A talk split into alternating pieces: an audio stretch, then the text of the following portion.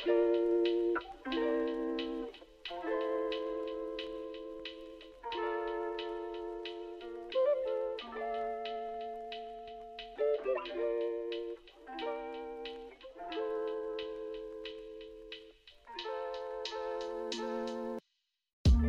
der er den her ting, der hedder Science and Cocktails. Og det er øh, en organisation, der finansierer øh, fremlæg. Øh, det minder meget om TED Talks, øh, hvor at du har et publikum, og så kommer der en ekspert ud og har et foredrag omkring et eller andet spændende emne.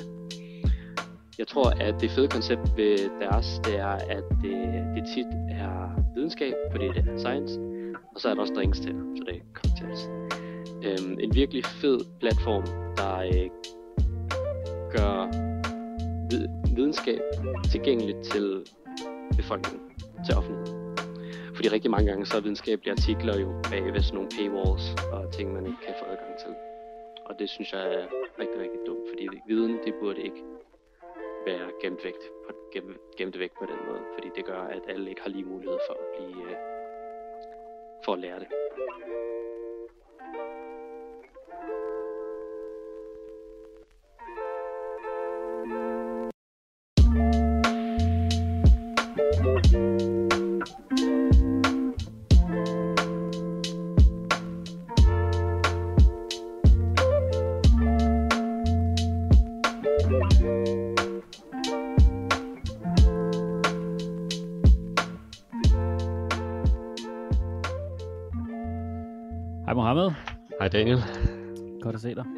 At se dig også.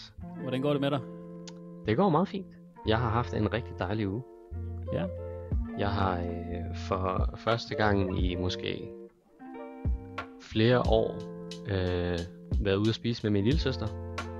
Okay. Øhm, fordi det er, det er sådan nogle ting, jeg gerne vil prøve at implementere lidt mere i min dagligdag. Det er at sætte lidt tid af til familien og sørge for, at vi får noget, øh, noget kvalitetstid sammen. Øh, kliché som det så lyder.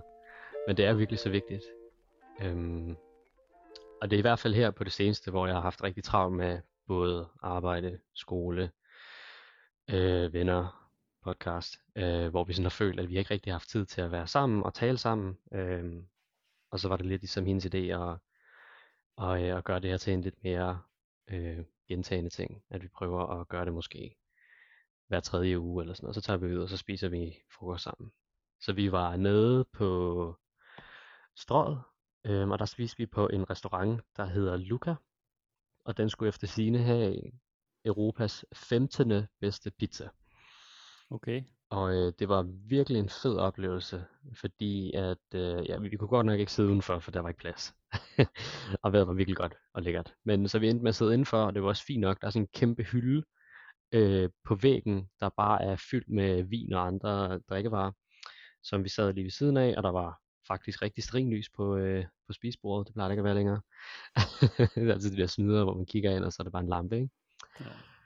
Øhm, og så bestilte vi noget, der hedder en shared menu, hvor at du får nogle forretter, og så får du to pizzaer. Og forretterne var bare fantastiske. Jeg ved ikke, om du nogensinde har smagt sådan en uh, artichoke spread med friskbagt brød, men det er virkelig, virkelig lækkert. Så den kan jeg anbefale. Det kan godt være lidt op i den højere prisklasse. Øh, men Luca, det var lækkert. Ja. Og jeg fik snakket med min søster omkring øh, rigtig mange ting, som vi burde have adresseret før, men øh, som vi endelig fik, fik snakket lidt om. Så Ja. det, det var dejligt. Det er da en, en god ting at gøre. Sætte Jamen, lidt det tid af jeg. til familien og, og sørge for, at man vedligeholder det. Fordi det er rigtigt, der er travlt i hverdagen. Så Helt bestemt. Det er nødt til at være en, øh, en aktiv indsats, i hvert fald. ja, ja, det er rigtigt. Ellers så bliver det ikke til noget. Man kan, aldrig, man kan ikke regne med, at de rigtige tidspunkter, de bare dukker op af sig selv. Man er nødt til at yde noget og få dem til at ske. Ja, få dem til at ske. Ja, lige præcis. øh, jamen, det var dejligt, Mohammed. Øhm, jeg har været, tak fordi du spørger, men jeg har været ude og, øh, Dale, hvad med dig? Hvordan har du haft det? øh, jeg har haft det godt. Jeg har Ja. brugt øh, hele dagen i går på at rive et, øh, et øh, hvad hedder det, et carport ned. Okay. Yes, Din egen, i, øh, eller? Nej, ikke min egen. Nej, øh, det er men sådan set aldrig. Det er altid en vens. ja. Øh, ude i Sjælland Lund var jeg, Ja. øh, har en, øh, en bekendt ude, som øh, spurgte, om jeg ikke havde lyst til at komme. De er ved at renovere hus, og så øh, hvad stod der en carport fra 60'erne, tror jeg, han sagde. Nå. Øhm, som vi skulle øh, rive ned, og øh, det var ude at hjælpe med. Det var mega godt vejr, så det var, det var super Mm. lækkert at gå derude og, og bare smadre ting. Det er også meget sjovt at rive, jeg skulle lige til at sige, det er meget sjovt at rive ting ned. Altså det er jo Ja. meget sjovere end for eksempel at hjælpe nogen med at flytte, hvor man skal passe på alle tingene, og at de ikke rammer væggene og kanterne, de er intakte, ikke? Altså det er jo meget fedt at bare tage et baseballbat og så bare kyle den ned i et eller andet. Ja. Vi fik sådan en, Ah, øh, ja. vi fandt sådan en, en, stor, øh, en stor hammer. Jeg ved ikke, om hedder, hedder det en, øh, øh, du ved, de der helt vildt store hammer. Ja, ja. De der lange, med, med en lang skaft på. Ja, de Ja. hedder en, øh, ikke en fugt, en då. Ved du, hvad de hedder? Øh, det undslipper mig lige nu, men jeg ved, hvad du Ja. mener. Jeg har, øh, jeg har altid drømt om at bruge sådan en der. ja, så den havde vi. Især, ja, Og, øh, og så, den, den var lavet af træ. Ja. Så, og så heldigvis var det lavet med søm. Så, så det var ret Okay. nemt at få ud, fordi jeg var bange for, at det var skruer det hele, ikke? ja, Så vi kunne bare fyre løs på det der træ, og Fedt, det flækkede jo, og meget af det var rådent og sådan nogle ting, ikke? Men, mm. men der, Mhm. man kom virkelig af med nogle aggressioner der, så det var rart. det føles godt, ikke? jo helt vildt. De der aktiviteter med, hvor man bare går berserk, dem er der ikke så mange af i dag. Overhovedet ikke. At der, øh, jeg så faktisk i, øh, ja, hvor fanden var det, var henne? Nå jo, det var øh, øh, noget, der hedder, øh, åh, nu kan jeg ikke huske, hvad det hedder, men det er sådan fire gutter i USA, som har et, et show, sådan et, det er lidt et comedy show, men, men de Mm. hedder, nej, det hedder Im- Impractical Jokers. Okay. Har du set dem? Nej, men det lyder lidt som sådan noget jackass noget.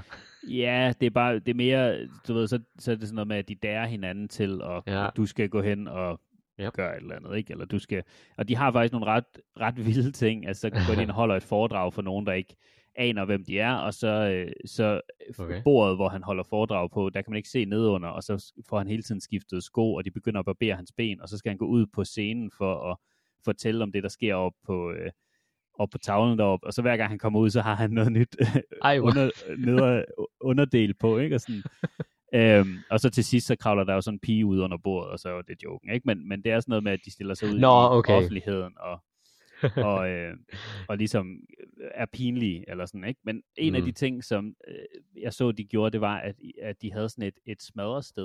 Og det er åbenbart noget, man kan købe i USA, ligesom du kan tage ud og, og spille Ja, paintball. det har jeg godt nok hørt om. Yes. Ja. Det vil jeg gerne prøve. Så giver du, jeg ved ikke, hvad det koster, 20 dollars måske, eller et eller andet, og så Ja. får du lov til at være der en time, og så kan du bare smadre ting. Jeg tænker, det er sådan lidt ligesom legeland for voksne. Leve, le- Ja, leve, legeland, Ja, hvor man bare får Øh. lov til at smadre ting, fordi man er så fucking deprimeret. ja, ja. Fordi, ja præcis. Men det men, lyder men jo det mega fedt. Vi lidt. Det Ja. gør vi jo lidt. Altså, Jeg altså bare generelt. om, om øh, undskyld, jeg overvejede i går, om jeg er okay. skulle, øh, om jeg skulle starte en business, der bare hed sådan et, et nedriver, nedriver business. Altså, Ja. Så alt fra 60'erne kan jeg rive ned. I hvert fald, det ved jeg, jeg kan. Men der er jo nogen, der bare sådan bygger ting med det formål, at det skal ødelægges igen. Er det det? Ja, jeg har gjort noget lidt øh, analog til det, øh, da jeg var yngre, hvor jeg ville bygge en snemand, og så Ja, bare okay. takle den der snemand. Ja. Det er lidt, det er lidt i samme baner, det er bare på en lidt større skala, det her. Ja. Øhm, men, men jeg mener, det er en ting, ligesom de der rum, som du talte om, der øh, dekorerer de dem jo tit med sådan øh, glasflasker og sådan nogle ting. Øhm, så det ligner et sted, men altså det, det kan godt ligne et helt almindeligt hotelværelse for eksempel. Øhm, og så kommer man ind, og så får man åbenbart lov til at smadre det. Og jeg, Ja. går, jeg tænker også lidt over sådan, hvor mange, hvor mange penge bruger de på reparation af de ting, der bliver ødelagt, og så købe nye ting, og hvor meget får de så ud af det, og hvor dyrt er det så at betale for at gøre det. For jeg kan godt forestille mig, at det kan gå hen og blive ret dyrt. Øhm, og kan Jo, vide, om de har sådan forskellige bare- slags rum med sådan, okay, så har du det dyre rum, og så har du det billige rum. med sådan, der er fladskærms-tv, og så er der, øh, ved jeg ikke, de gamle tv-bokse. Altså det jeg så, det var, det var bare inde i et, et firkantet rum. Der var ikke nogen vinduer, og så var der graffiti ja. på væggene, og så havde de stillet ting op. Så, så jeg tror, det er noget, de, ja, jeg tror Mm. bare, det er noget, de finder på loppemarkedet, og så, du ved, så giver de Ja, det, det giver faktisk et også dollars for det, og så, Loppemarkedet ville være smart at gøre. Sådan 20 Ja. kroners vase, det går nok. ja, ja, lige præcis. Det er jo, der er jo meget fra, fra gamle dage, som man kan smadre. det er en ret sjov idé, og alligevel måske også meget nødvendigt, fordi der er jo også det her med, at folk, der, har, der er tilbøjelige til at blive voldelige, jo har rigtig meget gavn af at kunne øh, udlede den, de aggressioner, de har på en måde, der ikke nødvendigvis øh, kan gøre mennesker fortræd. Ikke? Jo. For ligesom at holde dem lidt i skak. Øhm, Men det er vel lidt ligesom det der med, at der er fitnesscenter i fængslerne. Altså For, for ligesom Ja. at komme ud med noget testosteron. det er nok en stor del af det. sin krop på en måde. Ja, ja. Det er faktisk en god pointe. At det er Men nok det er, det øh, formål. Så de er mindre, er- så de er nemmere at have med at gøre faktisk, fordi de er trætte efter de her, efter de her trænet. Jeg tror også, det er noget med det at gøre. Ja. Så det er faktisk mere sikkert for fængselsbetjentene. Øhm. Kunne du godt tænke dig at være, være fængselsbetjent? Ej, det tror jeg ikke rigtigt, der er nogen, der kunne tænke sig. Jo, der er jo der er nogle øh, personer, øh, som vil anse det som at være et drømmejob. Jeg, ja, jeg synes det der med fængsel, ikke?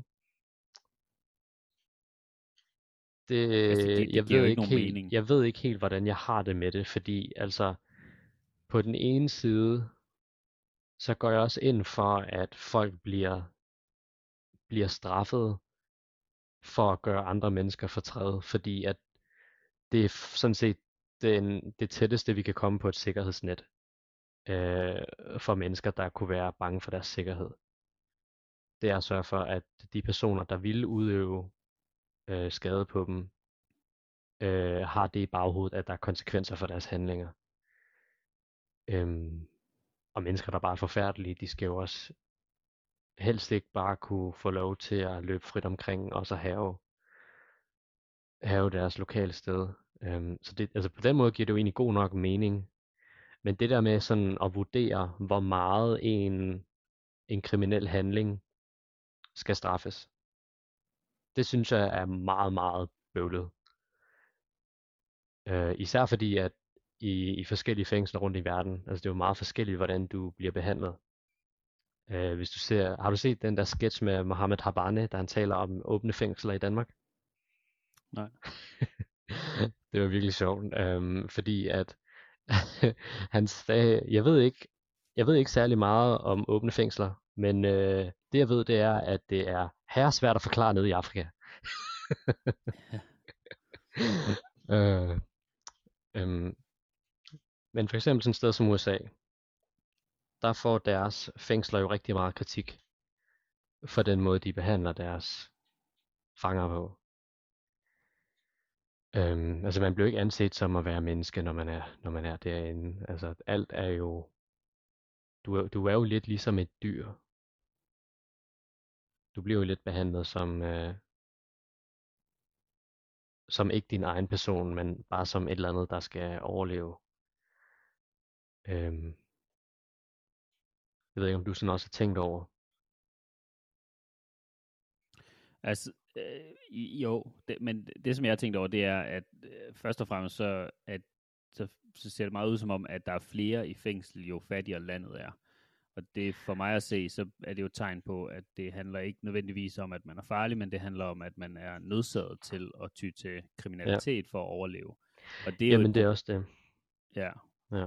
Og, og det problem tror jeg, vi kunne løses øh, på en på en god måde, hvor at øh, mm. ja, og så den anden ting, som jeg vil sige, det er, at hvis du, nu sagde du USA, og altså, nu har jeg jo set en del dokumentarer om fængsler i USA, Ja. og øh, det er jo en forretning derovre. Yep.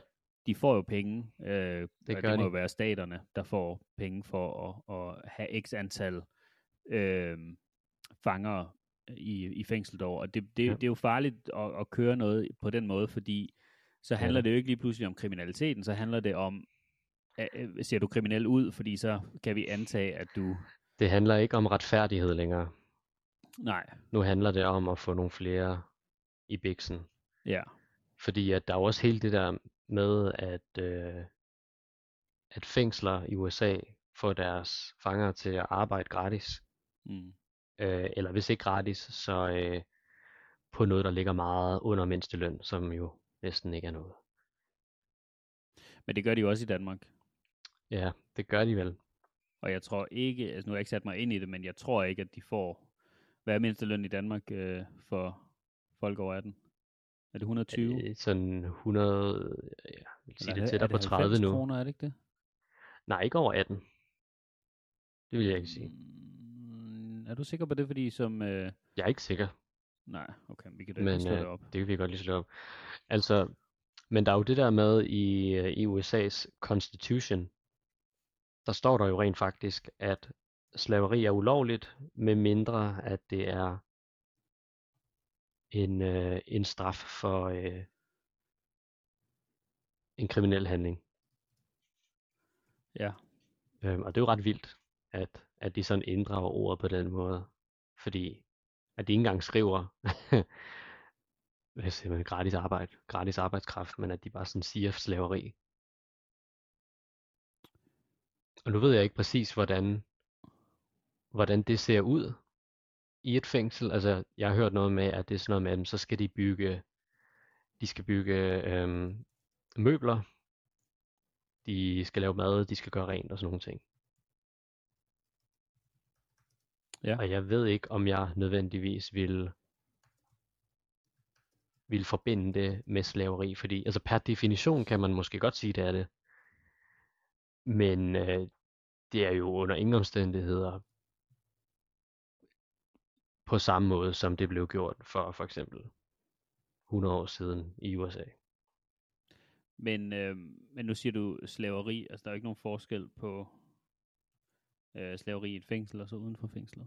Nej, nej, men det er det mere, altså per definition, så er det jo det samme. Ja. Men, men det er jo alligevel ikke det samme. Nej, altså de har jo selvfølgelig nogle, øh, nogle De har ting, nogle de- rettigheder. Ja, har de eller vi, mener du? Nej, men altså øh, indfangerne, eller fangerne i dag i Ja. USA, de har nogle rettigheder, der, der beskytter dem. Øhm, spørgsmålet er, hvordan det bliver reguleret, og, og hvor, øh, hvor seriøs man er omkring at opretholde de her rettigheder for dem. Det er jo rigtig svært at vide, fordi det ser jo alt sammen fint ud på papir, og det gør det næsten ikke engang. Men, øh, men nogle af de ting, der ser fint ud på papir, kan også godt blive, øhm, det kan godt gå hen og blive rigtig, rigtig murky, øh, når det så kommer til praksis. For det, det er ligesom du sagde, altså det er jo en forretning. Og derfor så vil der altid være et, et, øh, en, en lyst til at opretholde den forretning. Det vil jo ikke handle om at få folk rehabiliteret, ligesom det gør andre steder for eksempel. Og få dem til at blive produktive øh, tilhængere af samfundet igen. Det er bare, altså, vi skal, vi skal have dem her, og de skal være her, og vi skal have nogle flere ind. Ja. Øhm, jeg har lige fundet noget i forhold til øh, mindsteløn i Danmark. Den siger, at øhm, per 1. januar 2023 er mindstelønnen for folk over 18 på 116,50 kroner i Okay. timen. Så det var endnu Det er lavere end brutto, ikke? det, vi begge to sagde. Ja. Ja. Øh, men jeg vil stadigvæk gerne finde ud af, hvad de... Altså nu, nu tager jeg bare lige i Danmark, øh, Mm. fordi at øh, USA er, en, er, en, er, en anden, er et andet beast, så det er lidt svært at forholde sig til, føler jeg. det er det Øh, også. Men hvis, øh, for jeg vil gerne vide, hvad de får i timen, for jeg tror altså, det er noget lavere end... Fordi ellers så kan det jo, det- så vil det jo svare sig, jeg forstår mig ret i det, jeg siger nu, men det vil jo kunne svare sig for dem at, at arbejde igennem fængslet. Ja, Altså, Jamen, det, det- det gør det det, jo jo ikke det. være, kan man sige. Altså der skal jo være, øh, der, der skal jo være forskel på at være i fængsel og ikke at være i fængsel, kan man sige. Og så kan man snakke om, Ja. hvordan de forskelle skal være, ikke? Fordi der er jo også mange, der bliver, altså der får en, en dom, som de ikke nødvendigvis har fortjent. Jamen, altså, tror du også, det sker i Danmark? Altså, fordi jeg føler ikke, det er en ting, vi sådan er... Altså, jeg føler, vi er ret gode til at... Ja. Jeg føler, det er en meget stor ting i USA, dog. Jamen det er det også. Det er også mere, det er også der, jeg har snakket mest om det, fordi man taler ikke rigtig om det som et problem i Danmark. Altså, jeg har i hvert fald ikke hørt det særlig meget i nyhederne. Nej. Og der var jo hele den der... Nu har jeg ikke set den, men der var hele sådan en Netflix-ting. Uh, Making a Murderer, tror jeg, det hed. Mm. Uh, som vist nok handlede om en, der var uh, fejlagtigt uh, dømt. Jeg ved ikke, har du set Ja. den? Nå, men det har jeg ikke. Nej, Øhm, okay. Men jeg er sikker på, at der er rigtig mange sager ligesom hans. Øh, det er lidt svært faktisk lige at få et beløb, som jeg gerne vil have. Øh, Så du vil gerne lede efter øh, timelønnen i danske fængsler? Ja. Der står bare, at det kan variere. Øh, mm, ja, den er lavere, generelt lavere øh, mindsteløn end samfundet uden for fængslet. Ja, Øh, det skyldes, at fængslerne har forskellig økonomi og sikkerhedsmæssige hensyn at tage i betragtning. Fordi ja altså, det giver vel også god mening, at de skal jo ikke betale husleje, kan man sige. I, nej, medmindre de har en, en lejlighed. For det har jeg tit tænkt over det der med, hvis, hvis, hvis du rører fængsel. Og Nå så, ja, hvad sker altså, der så med ja, din fordi, hund og din lejlighed? Ja. Øh, For dem, der har. Øhm, er- det så bare, så, så står det der, eller, eller er det, altså fordi jeg, t- jeg tænker det, at de mister det. Ja, altså, der er nok ikke klar til dem, når de kommer ud igen. Øh, afhængig af, hvor længe de så, så har været der. Ja. Der er også nogen, der bare får en dom på 14 dage, ikke? så går det nok fint. Så kan Jo, jo, nå det inden det næste er husleje. Men hvis det er sådan der 6 år for eksempel, øhm, ja, og hvem skal så sørge for at sådan flytte dine ting ud, og hvad sker der med dine ting? Det er faktisk et godt spørgsmål. Men er det ikke øh, fodretten, der gør sådan noget? Jeg aner det virkelig ikke.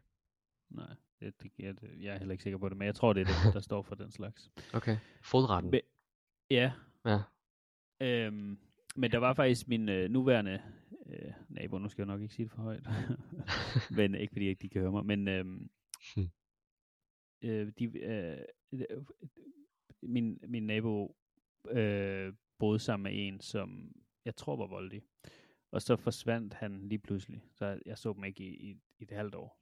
Altså din nabo.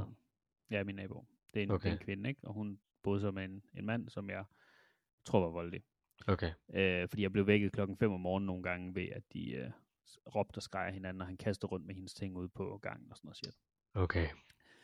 Og, og så gik der, så var der lige pludselig så var de bare væk. Du ved, et halvt år, så var de der ikke og tænkte, fuck, der er sket et eller andet. Fordi ja. Lige inden de tog afsted, der, øh, nej, det var først det, det var, ja, fordi så, de, de var væk et halvt år, og så, øh, og så tænkte jeg, først så tænkte jeg faktisk, fedt, fordi så var der stille og roligt, og jeg kunne sove længe, ikke?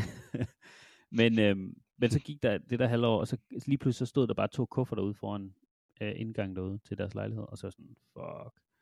Og så så Okay. jeg ham, manden. Ja. men hun var der ikke. Så boede han der i 14 dage eller sådan et eller andet med, med, med kufferten, og de havde en lille hund, den forsvandt også bare. Øh, og så, øh, og så, så blev jeg sådan lidt, okay, han har helt sikkert slået hende ihjel, du ved. Oh my. Nej. Og hunden så- også. og hunden også, ikke? Nej. Og så, havde, og så øh, forsvandt han igen. Og var, Ja. så var der, gik der tre måneder og sådan noget, hvor der bare stod tomt over. Så kom hun Mm. tilbage, okay. og så, så boede hun der, og så har jeg ikke set ham siden. Åh, oh, det var godt. Okay. Hvad med hunden? Ja, den, den, den, øh, de har fået en ny hund, så ja, det er svært at nej. sige, hvad der er sket med den. ja. Altså, der er vel nok gode chancer for, at hun følte sig usikker, og så besluttede sig for at bo et andet sted i en periode. Ja, ja det fordi plejer jo inden, tit at være noget, der sker. inden hun øh, kom tilbage, der, der boede der en anden mand, som jeg aldrig har set før i hendes lejlighed, Okay. i måned eller sådan noget, og så kom hun, så jeg tænker, det har været noget med, at, at hun har, øh, har skulle finde tilflugt et eller andet sted. Mm, det må det have været. Ja. Men det er bare, øh, det er skræmmende sådan noget, for man, man, man kan ikke rigtig gøre noget. Altså, man er sådan lidt hjælpeløs, fordi... øh, Altså, man kan jo prøve at melde det til myndighederne måske. Det var så også det. Den, den morgen, hvor jeg vågnede der klokken 5, hvor de Ja. øh, gik amok på hinanden, der, der havde jeg jo også tastet øh, telefonnummer ind til politiet, og var klar Ja. til at ringe. Øhm, og så, så holdt det op, og så tænkte jeg, okay, så er det nok gået i sig selv igen. Ja.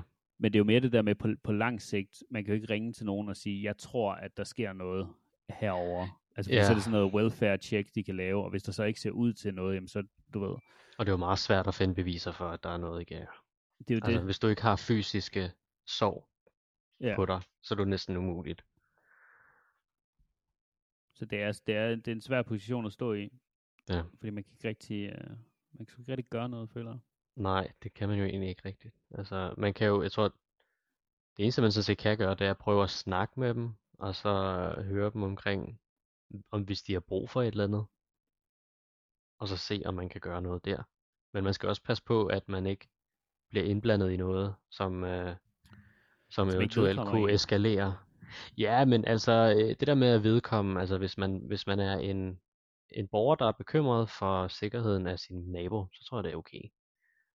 At det, det vedkommer nok en. Men øh, det er jo mere, jeg tænker mere på din egen sikkerhed. Øh, Ja. For nu ved jeg ikke, hvor stor ham der var, men han kan jo også godt finde på Stor. alt Virkelig muligt, ikke? Stor. Så Ja. han svedte også sygt meget. Og så kaldte han mig, når jeg mødte ham på gangen, så kaldte han mig sin ven. Åh, oh, mand. Eller sådan, my friend. Sådan, jeg er ikke din ven. Være med at tale Ja. til mig. Ja. Men, men det, det er en, en underlig ting, fordi for et par år siden, der så jeg på en, en parkeringsplads en, øh, en mand, som var meget... øh, Han var, det virkede som om, han var en lille smule vold, men han, han tog meget hårdt fast om hans kærestes øh, overarm, og så, jeg vil ikke sige, at han kastede hende, men, men han var meget bestemt i, med at få hende ind i bilen, og hun øh, ville ikke rigtigt. Og nu antager jeg jo bare, at det var hans kæreste, men, men øh, Mm.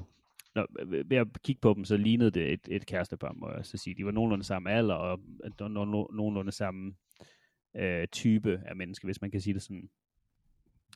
Øh, og så kørte de jo så derfra, ikke? Og, øh, og jeg skulle også nå et tog og sådan nogle ting, så jeg havde, jeg havde travlt. Men det fik mig til at tænke efterfølgende, det der med, hvor, hvor, meget, øh, hvor meget kan man egentlig tillade sig at gå ind i andre menneskers liv og sådan ligesom involvere sig og, og, og, og bestemme, at det her, Mhm. det er ikke godt for dig. Eller fordi det er jo, det er jo baseret ud fra, fra normerne i samfundet, hvor man siger, jamen det her, det er ikke godt. Fordi hvis du går tilbage i tiden, i gamle dage, jamen, så var det jo helt normalt af historien, og jeg ved ikke, om det er rigtigt, for var jeg, ikke, jeg var der ikke dengang, men Mm. der var det jo normalt, at, at konen gik derhjemme, og hun, no, der var nogle mænd, der gav øh, dem, dem par på hovedet. Og det var lidt ligesom om, ud fra historien i hvert fald, at det var ikke noget, man som sådan så så meget ned på, som man gør i dag, hvor det øh, Mm. er sådan, folk, de, de passede sig selv mere. Altså det, der skete inde ved naboen, jamen det, det, det er deres øh, liv, og det, de lever deres liv på, på deres måde, og det er nødvendigvis ikke noget, vi skal involvere os i. Mm. Øh, der var sådan en helt anden forståelse af det dengang, og, og da det skete på parkeringspladsen, så var jeg sådan, jeg tænkte rigtig meget over det, fordi et, jeg kunne jo godt have, have grebet ind, men for det første, så ved jeg jo ikke, om hun, altså i realiteten, så kan hun jo have været mentalt ustabil, og, og så var han nødt til at, være, øh, at bruge en eller anden form for force for at få hende ind, Mm. ligesom den der film, øh, Den Skyldige. Så man vil heller ikke antage ting, Nej fordi at man, man har en, en øh, forprogrammeret idé om, hvordan samfundet skal fungere. Jeg tror i hvert fald, man skal være meget, meget forsigtig, før at man laver et indgreb. Fordi at, ligesom du siger, der er en hel masse antagelser bag den handling. Og der er en hel masse ting, som du ikke ved. Øh, og alt efter, alt efter den information, hvordan den ser ud, jamen så kan det indgreb have vildt forskellige konsekvenser. Man kan også ende med at gøre tingene værre, fordi hvis man ikke får, hvis man ikke får øh, separeret de her mennesker, jamen så skal, så skal hende, den stakkels kvinde jo tage hjem og så høre på ham. Øhm, ja, fortæl hende, at hun ikke skal lave sådan et stort nummer ud af det i offentlighed, fordi så kommer der sådan nogen som dig hen og, og blander sig. Det er jo det, ja. Ikke? Altså man vil jo heller ikke prøve, man vil heller ikke gøre tingene værre for dem. Det er også mange gange derfor, at, at dem, der er ofrene i sådan nogle situationer, at de tit slet ikke reagerer.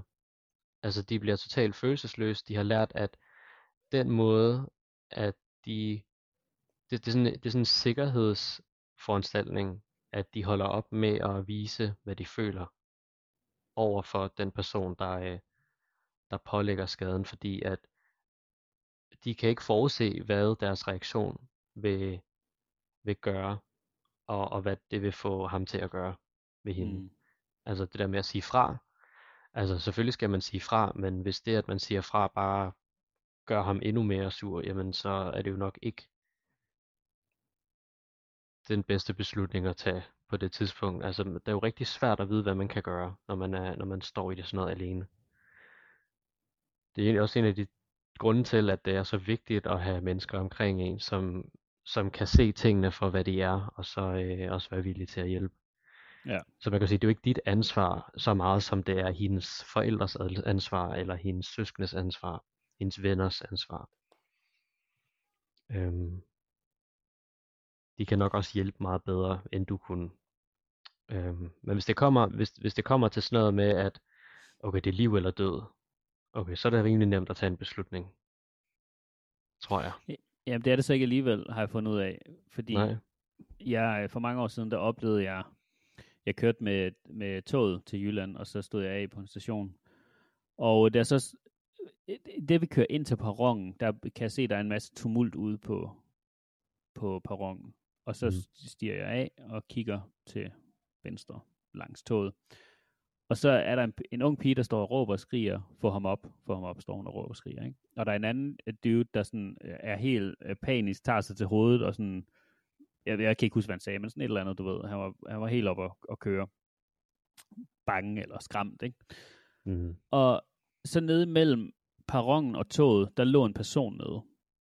Mm. Og det var så fordi, det fandt jeg ud af senere her, men det var så fordi, at der havde været noget tumult mod ham, der var oppe at køre på perronen, og så ham, der blev endt nede mellem toget og perronen. Og så havde han skubbet ham, og så var han så faldet i det øjeblik, da toget kommer ind. Så, han så jeg ved ikke, om han er faldet mod på toget, og så ned i den, den revne der, eller hvad der var sket, men han var i hvert fald faldet ned i, det, i den revne der, ikke? Og det, jeg ser det, altså jeg ser jo efterfølgende, ikke? så jeg ser ham ligge dernede. Og jeg tror, jeg er, jeg er måske i starten af 20'erne eller sådan et eller andet, ikke? Mm. Og jeg fryser fuldstændig. Mm. Altså, jeg, jeg anede ikke, hvad jeg skulle gøre. Og, og jeg, jeg stod bare og kiggede på det der scenarie, og var fuldstændig altså, fast Paralyseret. Ja, til øh, Paralyseret af, det ved jeg ikke, frygt. af situationen. Eller... Af, ja, fordi det ja. var sådan, hvad, hvad, øh, og, og der skete ikke noget inde i mit hoved. Altså, det var bare, wow, okay, det her, Mhm. det sker lige nu. Og, og, og det var sådan, og så kom der så en, en øh, voksen mand ud af toget, som, og man kunne se, at han havde styr på sit shit, ikke? og det han, var Jordan Peterson. ja, han ligner faktisk lidt. Han- ligner lidt. Men, øhm, men øh, øh, manden sådan i starten af 50'erne, vil jeg tro, ikke? Og han Mm. allerede på vej ud af toget, så begyndte han at smøge sine øh, skjorteærmer op og sådan noget, du ved. Han, ja. han, han var der for at, at tage kontrol over situationen og sørge for, at alting kom til at fungere, som skulle. Sådan, Ikke? mand. Mm-hmm. Øh, og da jeg så så ham, så slappede jeg af, og så var sådan, okay, jeg kan godt gå. Og så valgte jeg så at sige, okay, men jeg, der er ingen grund til, at jeg bliver og kigger på det her. Jeg kan lige så godt bare komme videre, og så, fordi jeg, jeg kan ikke gøre noget, jeg kan ikke gøre til eller fra her, og der er en voksen nu, som kan tage ansvar for situationen. Jeg havde nok blevet og kigget. Fordi det lyder Ja, ja, ligesom men- at se sådan en du det? helteaktion. Det er bare sådan, mennesker elsker helte, ikke? Og det var sådan lidt en heltegærning, det han foretog sig. Jo, men hvad, hvad, gør, hvad gør det for situationen, at du står og kigger? Det gør ikke noget for situationen.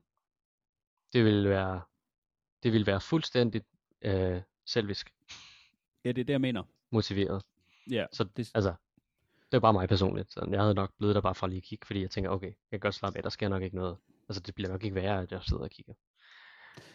Nej, nej, altså det, det kan man jo, man kan jo altid forsvare det, men, men, men det var netop også den dialog, jeg havde inde i mit hoved, da jeg mm. Så ham der, den voksne, hvor det var sådan, okay, der er ingen grund til, at jeg er her. Jeg, der er ingen grund til, at jeg bliver ved med at opleve det her, fordi jeg er, jeg er simpelthen for, for svag et menneske, til at jeg kan, kan gøre noget godt, ikke? Uh, så derfor valgte jeg at gå. Men det er jo, altså når du ser et, en uh, bil, der er kørt galt ude på motorvejen, eller du hører en ambulance, der kører forbi, så kigger vi alle Mm. sammen. Og det er sådan noget, man skal tage sig selv i og sige, okay, men det er ikke noget, der involverer mig, Mm-hmm. og der er nogen på vej til at hjælpe, så kan jeg lige så godt forholde mig til, til mit eget, og så fortsætte min dag. Hvor at Mm. hvis du for eksempel var den første, der kom ud på, på stedet, hvor der var sket et eller andet, Ja, så føler man, at man har et ansvar. så skal du gøre noget. Ikke? Så skal yes. Du gøre, hvad du kan. I hvert fald. Ja. Det kan godt være, at du ikke kan redde nogen, eller at, at skaderne er så voldsomme, at du ikke ved, hvad du skal gøre, men, men i det mindste tilkald hjælp så, for så er der nogen, der Mm. ved, hvad de skal gøre. Ikke? Og hvis det er, at, øh, at man bliver paralyseret, og ikke er i stand til at handle, det kan jo også godt ske, øh, ligesom det skete med dig. Og det er nok fordi, at det især, hvis man ikke har oplevet noget lignende før, at det kan virke ekstremt rystende, og ens krop ikke ved, hvordan man skal håndtere det.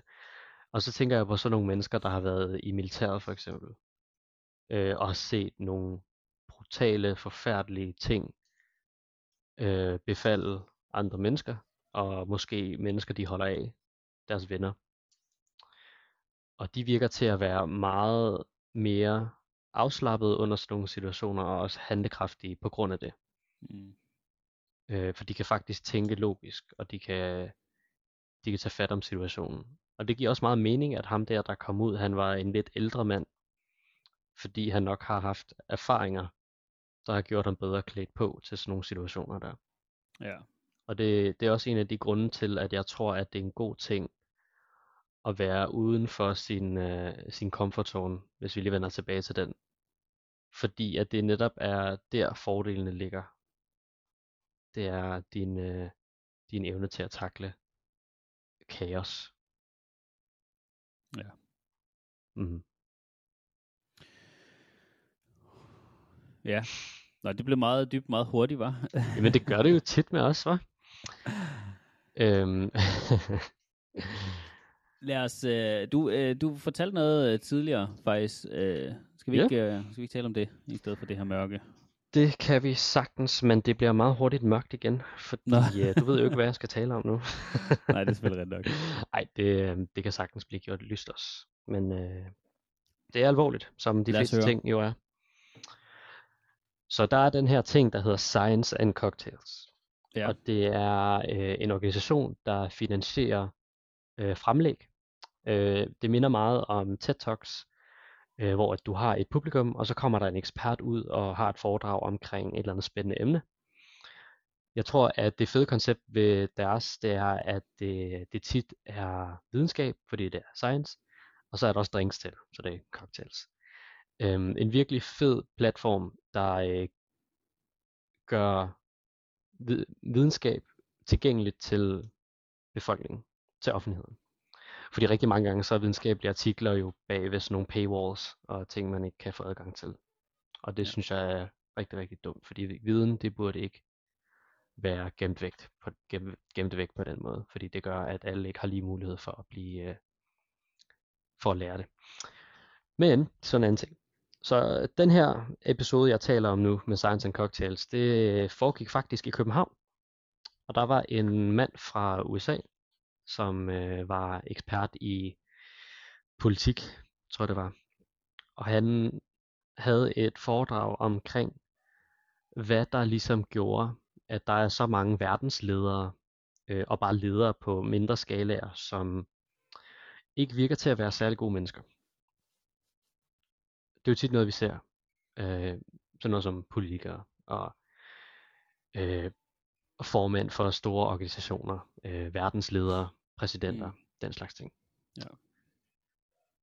Hvad er det, der gør, at de her positioner er så attraktive til mennesker? Fordi du har godt hørt den der talemåde med, at power corrupts.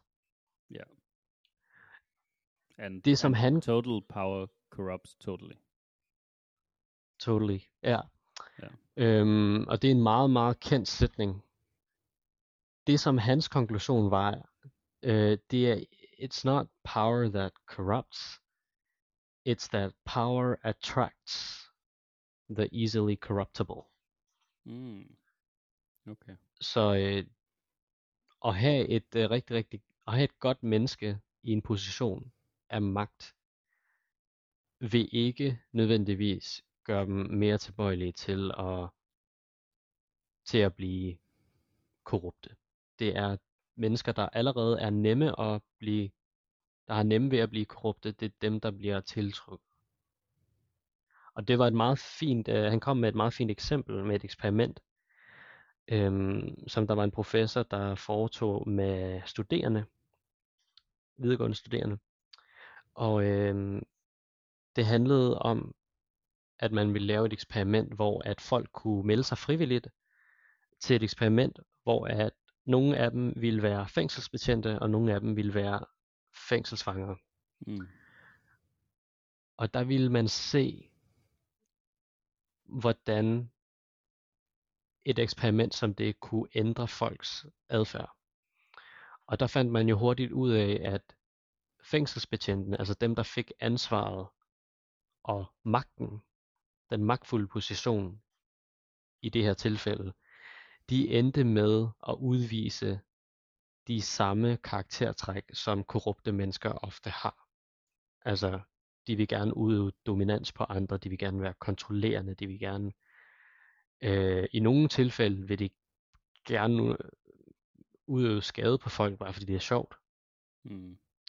Øh, og bare ved at, og ved at se på konklusionen af det eksperiment, så kunne du godt sige, jamen power corrupts. Men de lavede det samme eksperiment igen. Men den her gang, der ændrede de øh, tilmeldingsblanketten. Og der undlod de, der undlod de at beskrive, hvad eksperimentet gik ud på. Der var ikke noget med fængsel og fængselsbetjent den her gang. Og det de fandt ud af, det var, at nu var der overhovedet ingen forskel på, øh, om du blev fængselsbetjent eller ej. Altså der var ikke noget ved den magtfulde position, der gjorde, at du fik de her korrupte karaktertræk. Så konklusionen, når du sammenligner de to eksperimenter, det er bare, at når du gør den magtfulde position øh, bekendt, altså når, når, du gør den, når du gør den tilgængelig, altså når folk kan se, hvad det er, de skal, de skal lave, så tiltrækker det en bestemt gruppe mennesker frem for en gruppe mennesker, der repræsenterer befolkningen. Giver det mening? Ja. Ja. Og det er jo meget, meget spændende. Fordi det kan man jo også godt se i dag. Øh, du, kan i hvert fald, du kan i hvert fald godt forestille dig, at de personer, der repræsenterer de magtfulde positioner, det er ikke de samme personer, der repræsenterer den almene befolkning. Nej. Fordi at det er meget, meget tit, at der er folk i den almene befolkning, som vil være meget bedre klædt på, og meget mere øh, egnede til at, til at være i de her positioner, men som bare vælger ikke at gøre det. Og det kan der være forskellige grunde til. Øhm, der er også meget med, at de bare ikke vil have, at folk skal, øh, skal blive sure på dem. For det er, også, øh, det er jo også noget, der gør sådan nogle positioner mindre tiltrækkende. Altså, man taler jo altid dårligt om politikere, øh, i hvert fald i de fleste tilfælde. Så det kan være en af grundene til det. Øh, men også bare fordi, at det som, det som de magtfulde positioner, de, de giver, det er ikke særlig tiltrækkende for almindelige mennesker. Altså, almindelige mennesker vil ikke nødvendigvis finde magt tiltrækkende. Og derfor så mener han, at man skal komme ind på, man skal prøve, man skal prøve at, øh, at gøre det mindre tiltrækkende for øh, psykopater og narcissister for eksempel, i de mere ekstreme tilfælde, og, øh, at blive tiltrykket af de her positioner, som jo er virkelig, virkelig vigtige.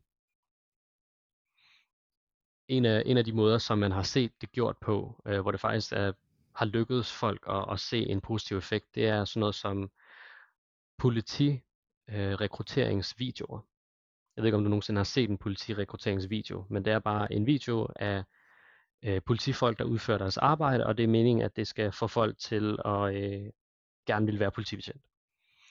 Og i, sådan noget, og i et sted som USA, øh, så viste han en med politirekrutteringsvideo, hvor at der var folk, der, der sådan skød hinanden og kørte rundt i tanks øh, med sådan heavy metal musik i baggrunden. Mm. Og, og der, det, det kræver ikke en uh, øh, Ph.D. i raketvidenskab at vide, at det tiltrækker nok en bestemt gruppe mennesker.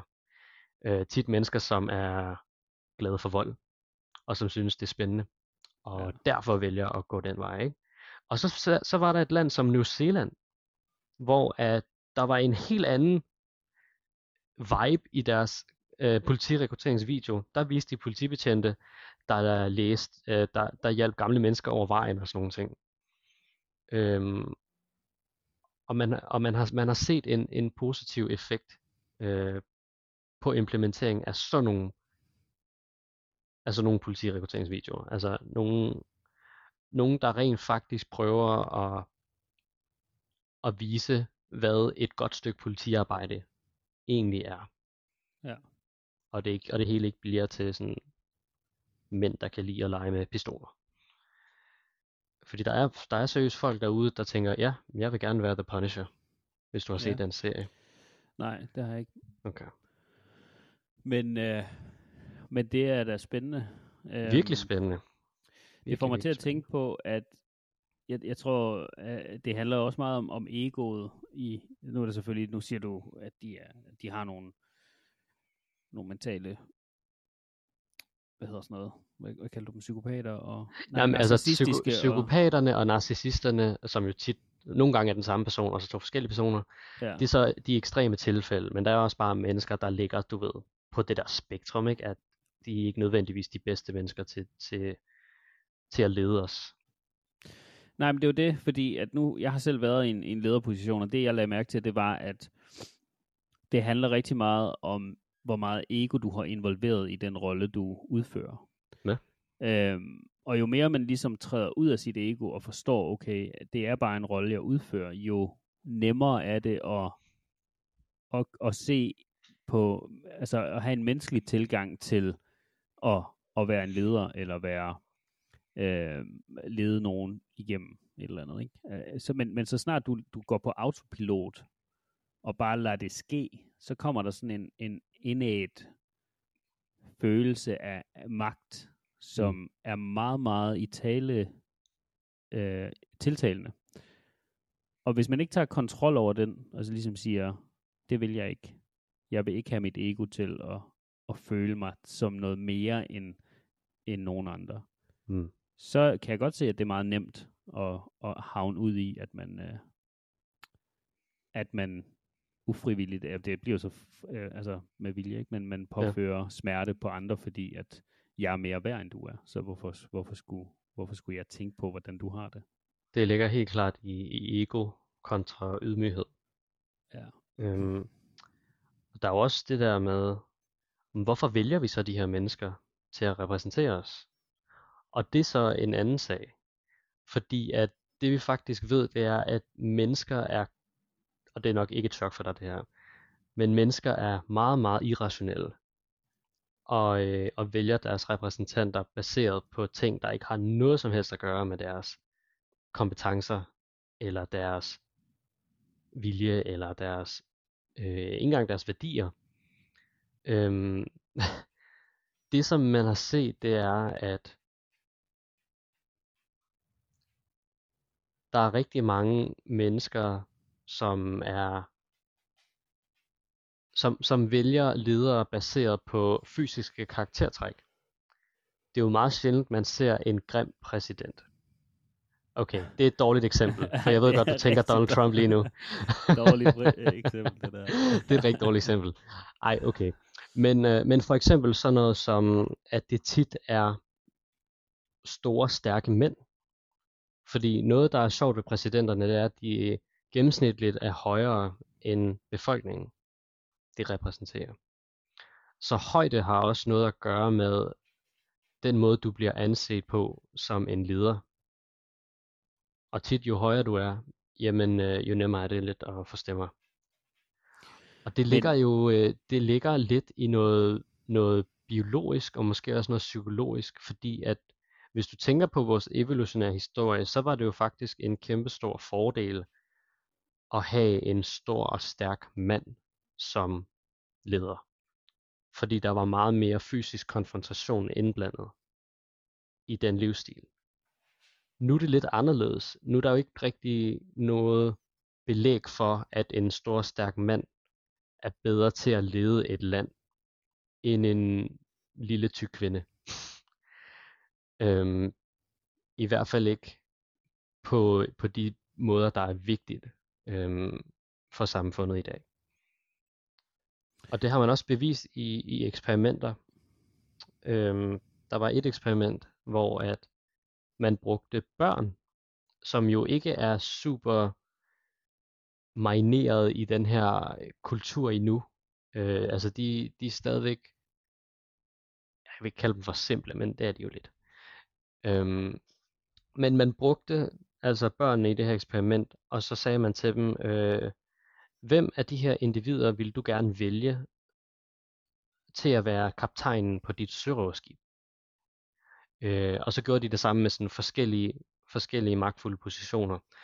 Og det sjove var, at øh, de valgmuligheder, de havde, Øh, det var forskellige ansigter fra forskellige mennesker, men det var også de samme ansigter fra de samme mennesker, der bare var blevet lavet en lille smule om. For eksempel hos nogle af mændene, så havde man lavet deres kæbe lidt bredere. Og der fandt man faktisk ud af, at når kæben blev bredere, så var der større chance for, at de blev valgt til at være lederen.